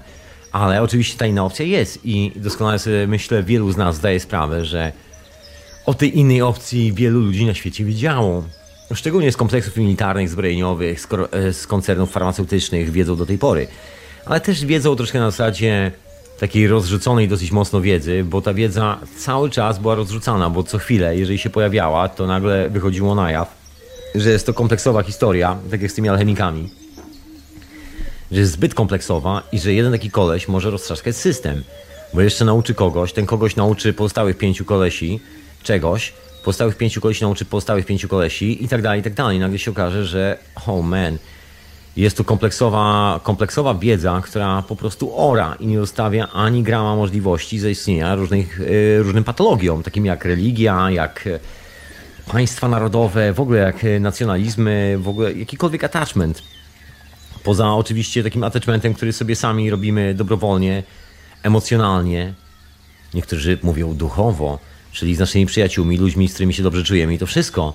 A że czujemy się generalnie z każdym człowiekiem, który się dobrze czuje, to jest naturalne w naszym gatunku, to chyba nie ma żadnych problemów na świecie. Przynajmniej nie powinno być od tej strony. Więc dlaczego są te problemy, skoro nie jest tak, że tak powiem, bajerancko wszędzie? No problemy biorą się z tego, że zamieniliśmy to wszystko centralnie w getto. I zabroniliśmy sobie korzystania z własnej głowy. To jest chyba taka największa zbrodnia, jaką sobie wykonaliśmy że wymyśliliśmy sobie standardy pewne zachowawcze. To obraz tego wszystkiego jest, kiedy sobie wyjdziesz na ulicę, aż wszystkie te modne ciuchy, wszystkie te najnowsze modele czegoś tam i to, że, że ludziom się wydaje, bardzo dużej ilości ludzi, naprawdę nie jest ich mało, że to zdeterminuje ich życie. To jak wyglądają, to właśnie i to jak wyglądają świadczy o tym, jak się czują. To jest ciekawe, to jest ciekawe. Bardzo egzotyczne, bo właściwie wygląda na to, że rzeczywistość jest zupełnie innej strony. To, jak się czujesz, kształtuje to, jak wyglądasz. I twój wygląd jakby nie jest kwestią manifestacji ideologii ani z tych rzeczy. To jest w ogóle coś zupełnie innego. No i tu kwestia, jak wiele się jeszcze zmieni w tej dziedzinie. A myślę, że się bardzo wiele zmieni, bo przed nami takie czasy no, masowego ruszenia, gdzie coraz więcej ludzi odkrywa pewną dosyć brutalną prawdę o rzeczywistości, że no, przedmioty to tylko taki, że tak powiem, grawitacyjny attachment. Część naszej edukacji na tej planecie i to wszystko. Natomiast nie jest to rzecz, z którą cokolwiek się skleisz w jakikolwiek sposób, która cokolwiek ci da, jest tylko rzecz, która ci odbiera energię. I zawsze ci będzie odbierała, ponieważ no jest to taka natura, to tak jak magnes, który zawsze przyciąga cały metal.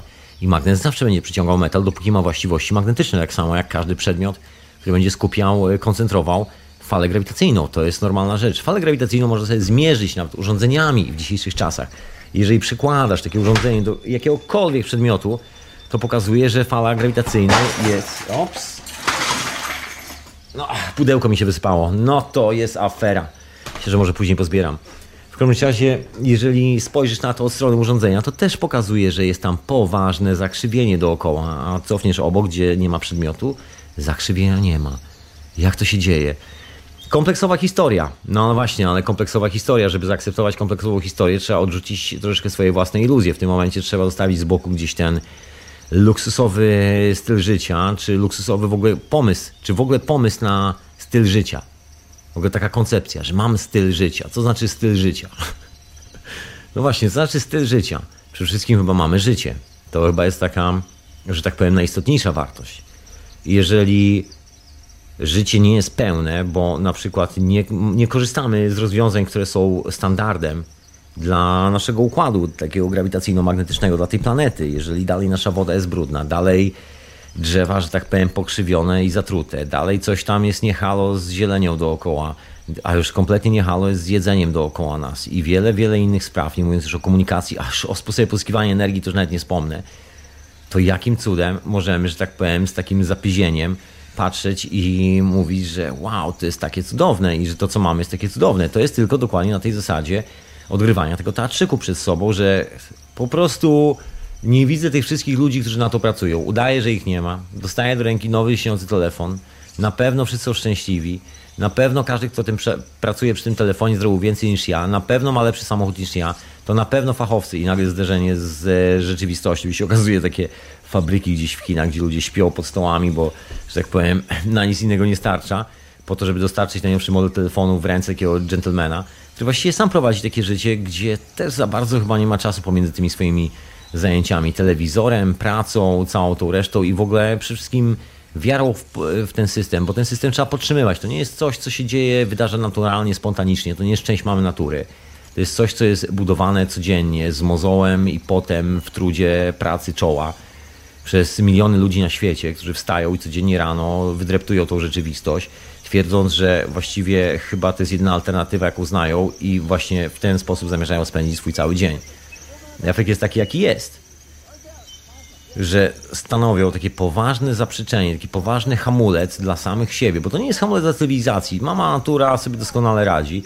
Jeżeli coś jest nie tak z polami grawitacyjno-magnetycznymi, to w pewnym momencie następuje lekki wstrząs, przesuwają się kawałki skał po tej planecie, zmienia się troszkę mikroklimat, fale wracają na swoje miejsce, zwierzaki z powrotem biegają tam, gdzie biegały, nikomu nic się nie stało, wszystko jest ok. Trochę się zatrzęsło, trochę może drzew, że tak powiem, się zanurzyło w oceanie, ale za to wynurzyło się masy nowych miejsc, na których wyrośnie milion nowych drzew. I tak oto funkcjonuje. Natomiast w naszym przypadku jest trochę gorzej, bo właściwie całe swoje wyobrażenie o rzeczywistości skleiliśmy z konkretnymi miejscami, to w taki dosłowny sposób. Dokładnie tak jak z naszymi przedmiotami, które zaczęły manifestować to, czym jesteśmy, przynajmniej dla niektórych z nas, mam nadzieję, że nie dla mnie. I podobnie skleiliśmy się z miejscami, które teraz manifestują nie wiem, szczyt rozwoju, szczyt technologii, szczyt zaawansowania, szczyt szczytowania, po prostu szczytowe miejsca, miejsca, w których trzeba być, albo i nie, coś w tym stylu. I właściwie wiele miejsc na tym ucierpiało. I wielu z nas, podejrzewam, bywało w takich miejscach, gdzież wcale w nich być nie chciało. Mi się zdarzyło być w miejscu, w którym być nie chciałem, nie raz, nie dwa. Myślę, że nie jest to wcale jakieś takie odkrywcze i rewolucyjne, że tak powiem, spostrzeżenie. To jest normalne. I oczywiście, jak się okazuje, miejsca owe są takie, że może nie lubimy w nich bywać, ale można powiedzieć, że opłaca nam się w nich bywać.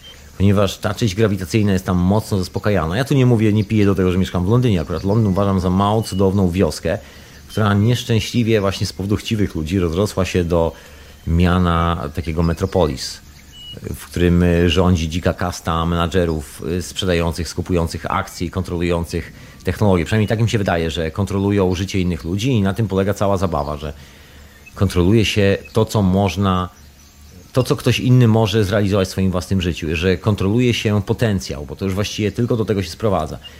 Przez kontrolę informacji oczywiście. No, jest to takie dziwne society, bo to się ciągle sprowadza ciągle, ciągle do jednego z wielu haseł związanych, i to nawet nie haseł, bo to jest po prostu prawda o tym, jak to wygląda, o tej cywilizacji, że nie jest to cywilizacja informacji, tylko cywilizacja, jeżeli można nazwać cywilizacją, jest to coś, co operuje na zasobach, na powstrzymywaniu zasobów i limitowaniu zasobów. I to jest cała mądrość tego zjawiska, bo miłość do przedmiotów okazała się tak duża, że przedmiotów nie wystarcza dla wszystkich.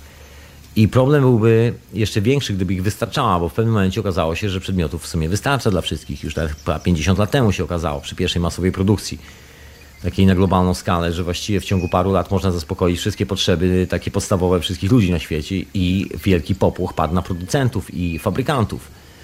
No bo co wtedy produkować dalej? Wtedy świat się skończy. Nie będzie nowego modelu sportowego samochodu, nie będzie nowego modelu telefonu i nie będzie nowego modelu wakacji i nowego miejsca, żeby pojechać, polecieć i się pochwalić. I nie będzie nowego biznesu do zrobienia, nie będzie ekscytacji w operowaniu tą materią, chociaż to naprawdę nie ma żadnego znaczenia. Co wtedy? No właśnie, no to może lepiej, żeby tak nie było. Lepiej, żeby ciągle był jakiś nowy model, żeby wszyscy wierzyli w ciągle w nowy model. I część z nas, bo to nie jest tak, że ktoś nam, że tak powiem, zrobił nasze życie za nas, część z nas to doskonale uwierzyła. Bardzo mocno uwierzyła i poczuła, że właściwie też spodobała im się taka zabawa, że weźmiemy też te same kredki do ręki i pobawimy się tymi samymi kredkami. Będziemy sobie rysowali te wszystkie garnitury, apartamenty, jachty, luksusowe odrzutowce, samochody, Będziemy sobie rysowali tymi kredkami taki good lifestyle, gdzie wszyscy są dla nas tacy mili, bo wszyscy wiedzą, że, że, mu, że nas potrzebują, bo my mamy zasoby i że nasze zasoby są tak wyjątkowe, że po prostu wszyscy dookoła nas będą skakać, że nawet jak zrobimy głupią rzecz, to nikt nam nic głupiego nie powie, bo po prostu mamy zasoby. I że w ogóle, ma, jeżeli mamy zasoby, to oznacza, że w ogóle nie robimy żadnych głupich rzeczy przede wszystkim, bo jeżeli robimy. Nie, to niemożliwe, żeśmy byli głupi, bo jeżeli człowiek ma pieniądze, to znaczy, że jest mądry, bo musiał zarobić te pieniądze. Głupi ludzie nie zarabiają pieniędzy. Jest takie przekonanie w ogóle na świecie, a ja uważam, że jest troszkę odwrotnie. Nie chcę tu zastanawiać się nad tematem, czy w ogóle głupota istnieje, czy jest takie schorzenie psychiczne jak głupota i wymyślać potencjalnie nowego schorzenia psychicznego do całego katalogu. Nie wiem, czy jest głupota. Nie spotkałem w życiu głupiego człowieka, spotkałem tylko ludzi e, potwornie zawziętych e, w swojej samotności, bym powiedział. W swoim smutku, o, można tak powiedzieć. Potwornie zawziętych w swoim smutku. Ale ciężko było powiedzieć, że są głupkami. Chociaż z pozoru, no właśnie, ale pozory czasami mylą, czasami mylą. No ale mniejsza o to. W każdym razie tak e, przeprowadzając taką prostą linię podziału, bardzo prostacką, to jest tylko kwestia chęci. Że są ludzie, którym się chce i są ludzie, którym się nie chce. I właściwie to też nie przebiega pomiędzy ludźmi, tylko to przebiega gdzieś w środku mnie. Że jest moment, kiedy mi się chce i moment, kiedy mi się nie chce. Kiedy mi się nie chce, jestem kolesiem, któremu się nie chce. Jeżeli mi się chce, jestem kolesiem, który chce. I to już jakby zmienia troszkę postępowaniu. W tym momencie nie ma tej determinacji, że a, bo ja zawsze taki jestem, że mi się nie chce, albo a, taki jestem, że mi się zawsze chce. Właściwie okazuje się, że nie ma czegoś takiego jak stan stały. Wszystko jest determinowane tym, w jakich warunkach w tym momencie się znajduje. I właściwie jest to taka podstawowa informacja o życiu. To tak jak właśnie wszystkie historie z, z tą grawitacyjną sprawą, że przedmioty pochłaniają naszą uwagę, bo są błyszczące, świeże, pachnące, cokolwiek, bo grawitacja pochłania naszą uwagę, bo to jest naturalny kierunek jakby rozładowywania się części informacji. To jest coś naturalnego.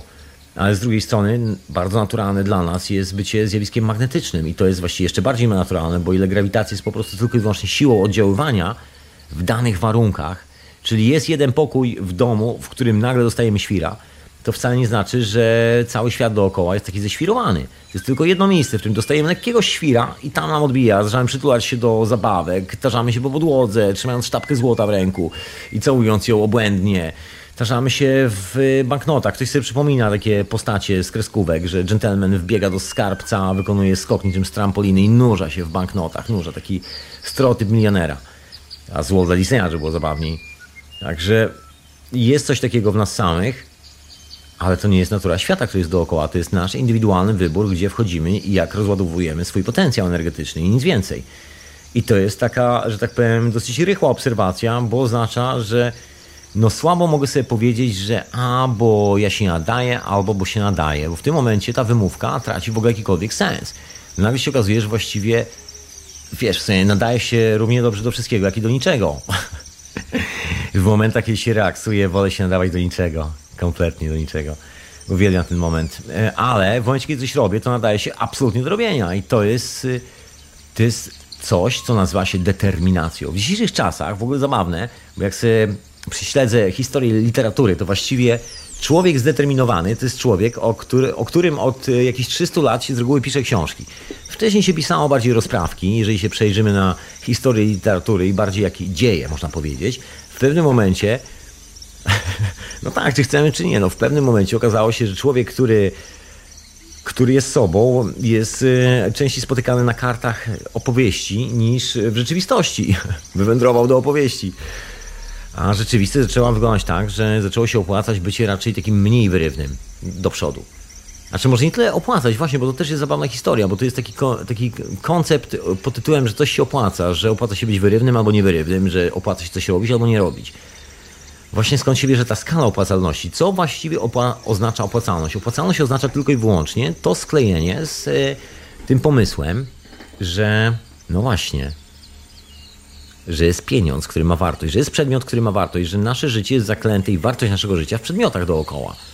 I tylko wtedy ma to wartość. Czyli jeżeli chcemy uwierzyć, jeżeli ja bym chciał uwierzyć, że na przykład moja wartość redukuje się na przykład do czegoś fizycznego w małym rozmiarze, to być może kupiłbym potężną ilość diamentów. Bo to jest mały rozmiar, mieści się w kieszeni, można połknąć. i jest twoje. Jest warte fortunę, ponoć. Przynajmniej dzisiaj. Dopóki nikt jeszcze oficjalnie się nie przyznał, że właściwie produkcja diamentów może się odbywać na skalę przemysłową. Ale, ale dopóki się jeszcze nikt nie przyznał, do tego momentu można się w to bawić. I nawet, co pokazuje dobitnie rzeczywistość, nawet jeżeli znamy konsekwencje tej całej zabawy, to dalej mamy problem z tym, żeby przestać to robić. Był taki eksperyment, który się odbił w kilku tak zwanych mediach społecznościowych wielkim echem w Berlinie. Jakaś firma, która sprzedaje ubrania, czy jacyś, nie, przepraszam, to nie była firma, to była jakaś organizacja charytatywna, pozarządowa, czy proza, nieważne, jacyś ludzie, którzy mieli jakieś swoje issue, chcieli przekazać światu informacje w zorganizowany sposób. No więc postawili takie budki w centrum dużych miast, gdzie za chyba jedno euro można było kupić koszulkę, pod warunkiem, że trzeba było obejrzeć, zdaje się, taki krótki materiał wyświetlany w tych kioskach, jak powstaje twoja koszulka, którą właśnie kupujesz za jednego euro, że taka super koszulka, bardzo tania i że, że nagle to jest jakby rozwój cywilizacyjny, to jest okazja twojego życia. Możesz po prostu idąc do pracy kupić sobie garść koszulek, genialnych koszulek bawełnianych, wiesz, solidnie zrobionych za, je, za jedno euro, coś niespodziewanego. Niespotykanie doskonała cena. Za darmo, rozumiesz? Tylko musisz obejrzeć ten film, a na filmie pokazuje się, kto właściwie robi te koszulki, jak wygląda praca nad tymi koszulkami, jak wygląda życie tych ludzi, którzy pracują nad tymi koszulkami przez całe swoje życie. No i się okazywało, że po obejrzeniu tego filmu ludzie rezygnowali z kupowania tej koszulki, bo nagle kumali, że właściwie to chyba nie tędy droga, że chyba nie potrzebują taniej koszulki, że ten challenge, takie wyzwanie życiowe współczesnej cywilizacji pod tytułem będę miał nowe, coś nowego, przyjdę do firmy teraz w tym momencie, pochwalę się czymś nowym, to zabłysnę, nie?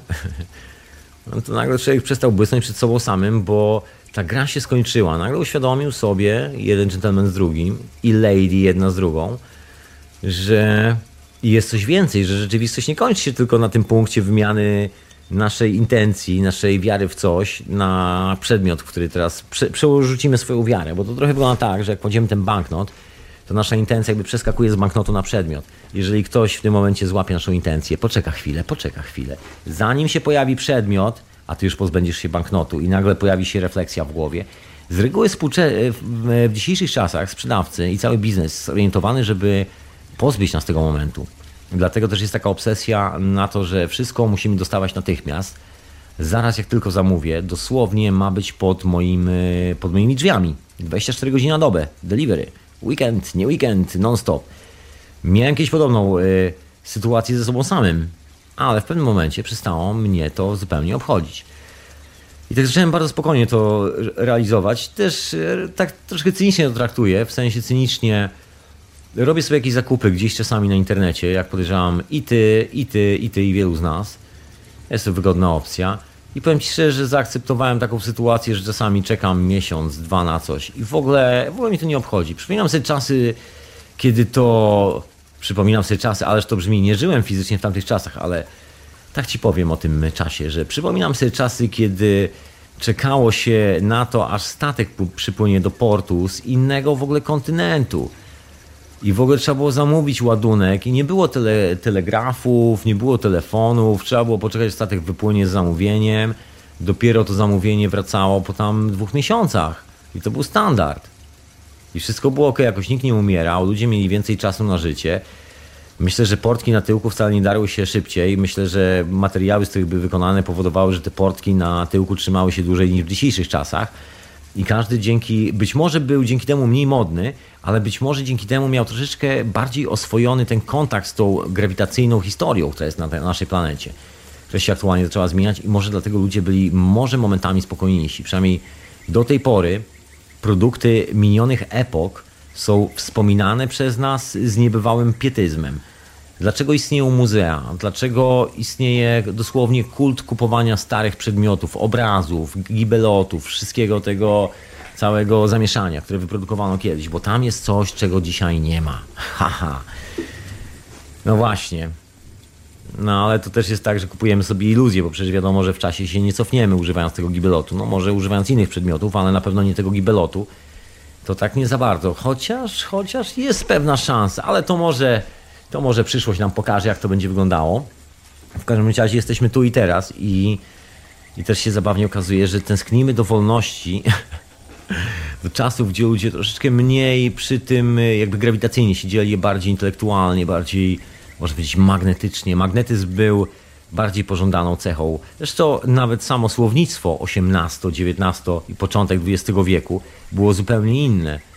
Dzisiaj się określa czymś, że coś ma mocną grawitację, że coś y, zmierza do czegoś, że dąży do czegoś, używa się tego typu alegorii, tego typu metafor. Dawniej się używało magnetyzmu, że coś się przyciąga, nie że zmierza, nie że coś jest dociskane, tylko że coś się przyciąga, że jest relacja dwóch innych ciał. Taka historia. To może posłuchajmy troszkę muzyki, bo świat się zmienia i ja myślę, że czy chcemy, czy nie, właśnie lądujemy w takich czasach, gdzie, tak jak widać po tym pasie Van Allena, fala grawitacyjna z magnetyczną schodzą się z powrotem do tego punktu, w którym zostawiły nas dawno temu i wraca nam troszkę rozumu do głowy, czy chcemy, czy nie. Efektem tego jest technologia, którą mamy aktualnie na swoich stołach, niektórzy z nas przynajmniej. Efektem tego jest to, co mamy w swoich głowach, też niektórzy z nas oczywiście. Efektem jest te, e, tego wszystkiego jest też to, co zaczynamy powoli widzieć naprzeciwko naszych okien. Tak sobie myślę. No właśnie. Świat się zmienia. Całkiem nieźle bym powiedział. Całkiem nieźle. Ja to jestem, powiem szczerze, nawet mocno pod wrażeniem bym powiedział. Radio na fali, hiperprzestrzeń człowieku, hiperprzestrzeń. Ja na imię Tomek, możesz tu jeszcze zadzwonić nawet też. No ja tak skończę ten swój wątek, bo jest z tym wątkiem związana taka dosyć prosta sprawa, jak dla mnie, a mianowicie natura tego, jak świat się jakby dekonstruuje i konstruuje z powrotem. Jest to bardzo mocno związane z informacją, właśnie informacją, o której mówię. Ten numer z rozsypaniem się informacji nie jest przypadkowy, ponieważ jest gdzieś jakiś element, który powoduje, że struktura dosłownie się rozciąga. W tym momencie staje się dla nas niewidoczna. To jest wymiar, w którym po prostu ona funkcjonuje troszkę obok. I kiedy z powrotem się zagęszcza, z powrotem staje się widoczna. Tak można w takim bardzo wielkim skrócie to ująć. Przypomina to sytuację, kiedy rozlejemy troszkę kropel wody na lustro, szklane lustro. W pewnym momencie woda, jak zaczniemy troszkę sobie potrząsać tym lustrem, połączy się w jedną wielką kroplę. Woda lubi się łączyć ze sobą, informacja lubi się łączyć ze sobą. Woda jest niczym więcej jak tylko i wyłącznie informacją. My też, to jest ta tajemnica, która stoi za tym, że lubimy i razi nam, jak jesteśmy w kupie. Nie za dużej, nie za małej, każdy ma swoje ulubione, że tak powiem, preferencje, ale to też jest odpowiedź na takie podstawowe pytania, których czasami się boimy i wymyślamy sobie na przykład psychologii, wymyślamy sobie potężne dziedziny nauki, tysiące książek, które mają wytłumaczyć zagadkę, dlaczego człowiek lubi się spotkać ze sobą.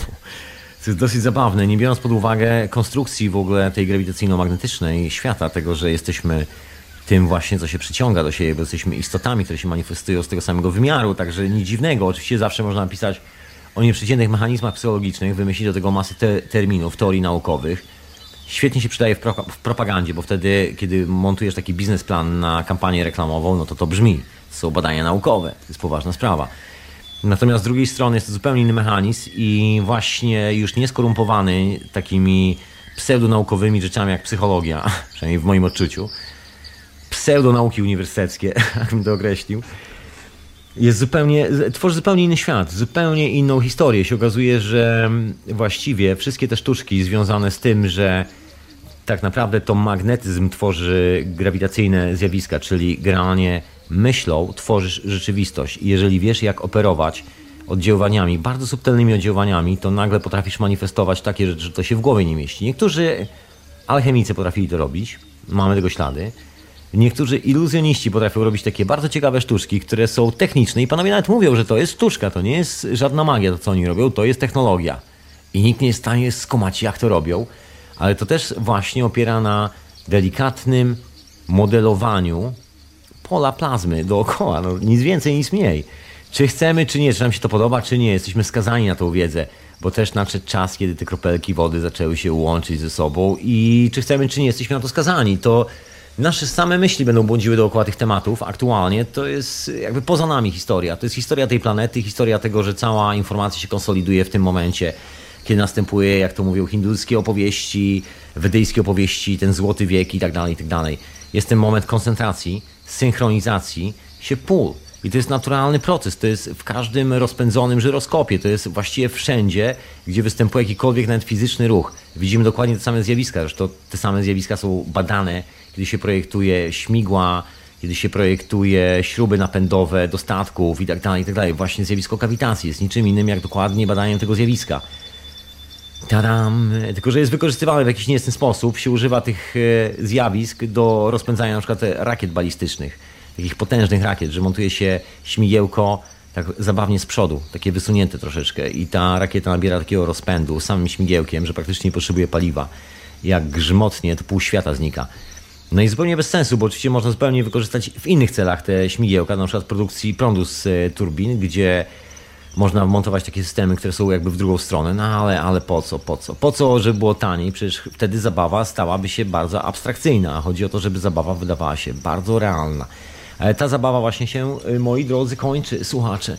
I ty, słuchaczku, i ty, słuchaczku, powinieneś o tym wiedzieć i myślę, że doskonale o tym wiesz tak samo jak ja, że nadszedł kres tej e, paskudnej ery, można powiedzieć, bo właściwie synchronizacja tych zjawisk powoduje, że o ile dawniej bardzo wąska elita o nich wiedziała i wykorzystywała często w celach religijnych, to jest ta manifestacja się cudów i tak dalej, jeżeli stworzysz odpowiednie warunki, to masz substancję, która ma parametry krwi pod każdym spektrografem.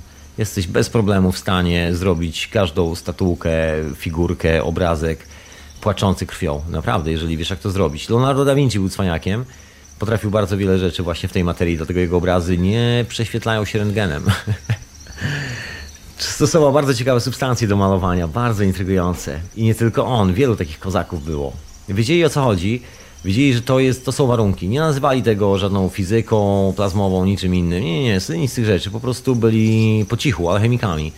To właśnie znajomość stwarzania warunków. I kiedy, kiedy czasami na świecie się okazywało, że przypadkowo motłoch wyrywa się spod kontroli, wtedy władcy wynajmowali takich, że tak powiem, magicznych cyngli, albo brali jakąś sektę, która miała taką technologię opanowaną i ta sekta tam manifestowała troszeczkę cudów, trochę takich rzeczy i nagle król z powrotem zdobywał posłów władców, okazywało się, że ma kontakt z Bogiem tak dalej, taka po prostu manipulacja tłumem za pomocą technologii. Od setek lat, jeżeli nie od tysięcy. No i, no i komu by zależało, żeby tą technologię puścić w ludzi? Przecież nikomu. Absolutnie. Tym bardziej, że sami się boją jej używać, bo to jest taka technologia, że jak ją komuś pokażesz, to ktoś się może domyślić, kurde, jak to działa i to jest problem, bo wtedy zaczyna się efekt domina. Wiadomo, że jak raz ją pokażesz, to zobaczy na przykład 5 milionów ludzi. Z 5 milionów ludzi 15 się zainteresuje. 15 ludzi. Z tych 15 trzech zacznie robić eksperymenty i z tych trzech jeden zrobi ten eksperyment przy znajomych, przez pewny przypadek i akurat wyjdzie. I nagle się okaże, że cała twoja religia się okazuje ho hopsztaplerstwem. I to takim konkretnym hopsztaplerstwem. Okazuje się, że właściwie ludzie modlą się, nie wiem, do, do silnika elektrycznego, który nawet nie jest używany, albo coś w tym stylu. To chyba nas czeka, a właściwie to dokładnie się dzieje w tym momencie. Wielu z nas zapewne zauważa pewne ruchy, gdzie różne, e, że tak powiem, duże agencje public relation reklamowe, sprzedające się jako sekty, takie watykańskie i tak dalej, teraz się wbijają w naukę, próbują tam e, teleskopy i tak dalej. Najlepsze obserwatoria astronomiczne, największe granty na badania naukowe, najbardziej pochowane wszystkie rzeczy, no nic dziwnego. To, to jest taki straszak. Wiadomo, że jeżeli ty i ja nie znamy technologii, to możemy uznać pewną rzecz za cudo. A tu się okazuje, że mowa jest ciągle tej samej kompleksowej technologii. Tej samej, która została rozsypana tysiące lat temu, która technologiach, technologii, w ogóle koncepcje na, w ogóle nas samych, w ogóle w zrozumieniu przede wszystkim istoty, bo technologia naprawdę to jest pikuś przy tym wszystkim. To jest tylko jeden z e, najmniej istotnych aspektów tego zjawiska, bo to wszystko polega na rozumieniu samego siebie i to w takim kosmicznym ujęciu. Już nie planetarnym, nie mama Ziemia, tylko i wyłącznie.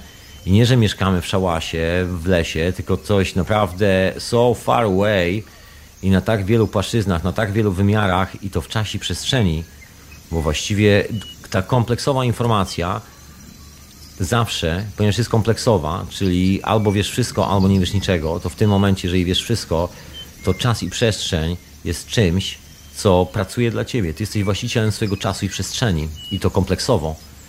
Czy to są podróże w czasie, czy to jest przemieszczanie się, czy, czy to jest manifestacja czegokolwiek, ty organizujesz czas w przestrzeni i wszystkie reakcje, które tam zachodzą i robisz cokolwiek chcesz. Czyli każda koncepcja, która zrzuca ze mnie i z ciebie odpowiedzialność za to, co tworzymy, w tym momencie umiera. Czyli wszystkie te zabawy polegające na braku konsekwencji są wskazane tak totalną, sromotną porażkę aktualną, że się w głowie nie mieści. W nauce już to widać, bo to jest pierwsze miejsce, gdzie informacja wycieka. To jest informacja związana z naszymi zasobami, bo to jest ten największy, że tak powiem, clinch, to tak zwane wąskie gardło, wąski przesmyk tej całej historii. Bo to jest związane z naszą aktywnością, taką czysto fizyczną. I tu mamy już historię, to się manifestuje w ogóle w świecie fizycznym. Także rzeczy przestały być metaforami, zaczęły być czymś konkretnym dookoła. I jako, że te fale się synchronizują, to naturalne będzie to, że rzeczy, które dawniej były postrzegane jako cuda religijne, aktualnie staną się z powrotem tym samym, czym były zawsze, czyli po prostu technologią i umiejętnością korzystania z tej technologii dostępną dla każdej istoty żywej, która chce się tym zwyczajnie zająć i chce się ogarnąć tej technologii. Ja to nazywam technologią, to może jest takie krzywe podejście, bo to właściwie technologia jest tylko właśnie, no bo bo teraz mamy chyba taki moment y, cywilizacyjny, ja, mi się tak wydaje. Ja po prostu jestem niczym więcej jak głosem swojej epoki. Zmieni się epoka, będę głosem następnej epoki. Nic więcej. Tak mi się wydaje. To nie jest żadna indywidualna mądrość, to jest po prostu pole morfo-informacyjne, bym powiedział. Chyba dotyczy nas wszystkich, bo to wcale nie jest taka oryginalna myśl, tak mi się coś wydaje z, z tym wszystkim że teraz się tak zmienia i że właśnie jesteśmy świadkami. Takie niepozorne. Niby wszyscy się śmieli ten 2012, tam Indianie, ta, ta, ta, jasne, jasne. I się okazało, pach, rach, ciach. No i ruszyło do przodu, niczym lawina. I to nie jest historia właśnie, jakby technologia jest odpryskiem tego. Drugim odpryskiem jest trzęsienie się Ziemi. Trzecim odpryskiem jest zmiana temperatur na planetach. Czwartym odpryskiem są zmiany w ogóle prędkości obrotów planet w naszym Układzie Słonecznym prędkość obrotu Ziemi w stosunku do Ziemi się zmieniła, w ogóle prędkość obrotu Ziemi się zmieniła i są takie skoki. Skoki w tym pasie Van Allena, takie niewytłumaczalne, pojawianie się dziwnych dźwięków. No cóż, teraz mamy do wyboru. Albo wracamy do naszego Ferrari, ekskluzywnej torebki i e, ekskluzywnej restauracji, żeby podjechał jeszcze ekskluzywny samochód po nas. Albo zostawiamy ten ekskluzywny zegarek ekskluzywną zabawę ekskluzywny lifestyle, wygodny lifestyle, który jest akceptowalny i tak zwany oczekiwany, pożądany, wymarzony z filmów, tudzież książek albo ofert, które dla nas przygotowano. Tylko szykujmy się chyba na coś, co będzie wyglądało może bardziej jak roller coaster. Bardzo znajomy myślę. Myślę, że każdy z nas doskonale pamięta ten czas, ten moment, i tą emocję i taką rzeczywistość, która właśnie teraz nadchodzi. Rzeczywistość to jest oparta na informacji, bo jesteśmy naturalnie skonstruowani do tego. To jest tak jak z, z nauką pływania. My pływamy zanim się urodzimy. To jest normalne dla nas, że sobie pływamy w wodzie. Woda dla nas jest czymś naprawdę miłym. Dopiero jakiś zatrzask emocjonalny w postaci, nie wiem, przytopienia się w dzieciństwie, jakiegoś stresu pourazowego, właśnie dealowania ze śmiercią nagłą, niepotrzebną, niepotrzebnym stresem powoduje, że ludziom włącza się czasami zaców na pływanie boją się później wody, bo się podtopili. Ale to jest naturalne, jakby człowiek wrzucony do wody utrzymuje się na niej. Czy nie każe nikogo wrzucać do wody oczywiście, absolutnie, ale jest to taka, taka naturalna historia. To nie jest nic, co... To jest dla nas obcy. To jest jak powrót do domu. To jest absolutnie jak powrót do domu, który jest okupiony oczywiście porzuceniem pewnych iluzji, które tutaj nam nieustannie towarzyszą, przynajmniej jeszcze w tym momencie, na pewnym etapie. I chyba do tego się to wszystko sprowadza. Mam nadzieję, że miło spędzimy ten czas. Ty i ja, człowieku. To było tyle na dzisiaj. Dzięki za wysłuchanie moich refleksji z końca świata. Słuchaczko i słuchaczu, strasznie serdecznie chciałem podziękować pozdrowić wszystkich mecenasów Radia na Fali. Wpłaty docierają, naprawdę docierają. Przepraszam, że nie, nie wpisałem jeszcze na stronę, nic nie zrobiłem. Serwery są, że tak powiem, teraz sprzątane, czyszczone, porządkowane. Ja teraz też porządkuję troszkę archiwum. I jak tylko serwery ruszą, to ja tam rzucam archiwum i zajmuję się stroną. Także za chwilę będę Będę jeszcze o tym głośno dziękował na stronie, tak czy siak. Także dzięki serdeczne za wsparcie, mecenasko i mecenasie i Tobie słuchaczu za słuchanie. Szalenie mi miło, że tu sobie wpadasz posłuchać, a ja tymczasem kończę i pozdrawiam w ogóle wszystkich słuchaczy Radia Paranormalium, Radia Dreamtime, które retransmitują hiperprzestrzeń i pozdrawiam wszystkich na czacie Radio na Fali. Takie keszowe rozmowy się wiązały, widzę, że technologia poruszyła wyobraźnię, no poruszyło. No moją też porusza. Nie będę udawał, że bierze się to z czegoś innego, bo bierze się dokładnie z tego, z tego o, czym, o czym tam na czacie mowa, z obserwacji, jak się zachowuje świat dookoła przy tej technologii. czym właściwie jest świat, bo to technologia, to tak jak mówiłem, to tylko interfejs. Interfejsów może być milion, taki jaki nam się żywnie podoba, to może być cokolwiek. No mniejsze o to. Zostawiamy te wszystkie sprawy. Zapraszam Cię na środę do księcia Edwarda Nie wiem, czy z puszki, czy na żywo, ale zawsze ekscytująco. Książę Edward i etykieta zastępcza. Zapraszam Cię w czwartek na takie historie już związane właśnie z, tak konkretnie z technologiami, bo ja taki technologiczny się ostatnio troszkę zrobiłem. Zapraszam Cię na te swoje wywody technologiczne i wszystkich keszystów. Na ke... E, co ja chciałem powiedzieć? Cewki na sztort, chciałem powiedzieć. Dokładnie, także zapraszam na czwartek na 22.30 polskiego czasu do Radia na Fali, też absolutnie live. No i oczywiście do Tori Hosu zapraszam i do Czasu Snu za chwilę będę zapraszał, e, ale to za chwilę, jak się pojawią świeże odcinki podcastu do ściągnięcia. Także jeszcze chwila, moment. Dzięki Ci dziewczyno i chłopaku za wysłuchanie mojej gadki w radiu na fali, yo. Kurde, jak, jak przed blokiem, jak na ławce przed blokiem, a mówi, że czytał książki. Wierzyć mu, nie wierzyć, I don't know. Dobra, człowieku, nara i do usłyszenia następnym razem. Słuchałeś hiperprzestrzeni w radionafali.com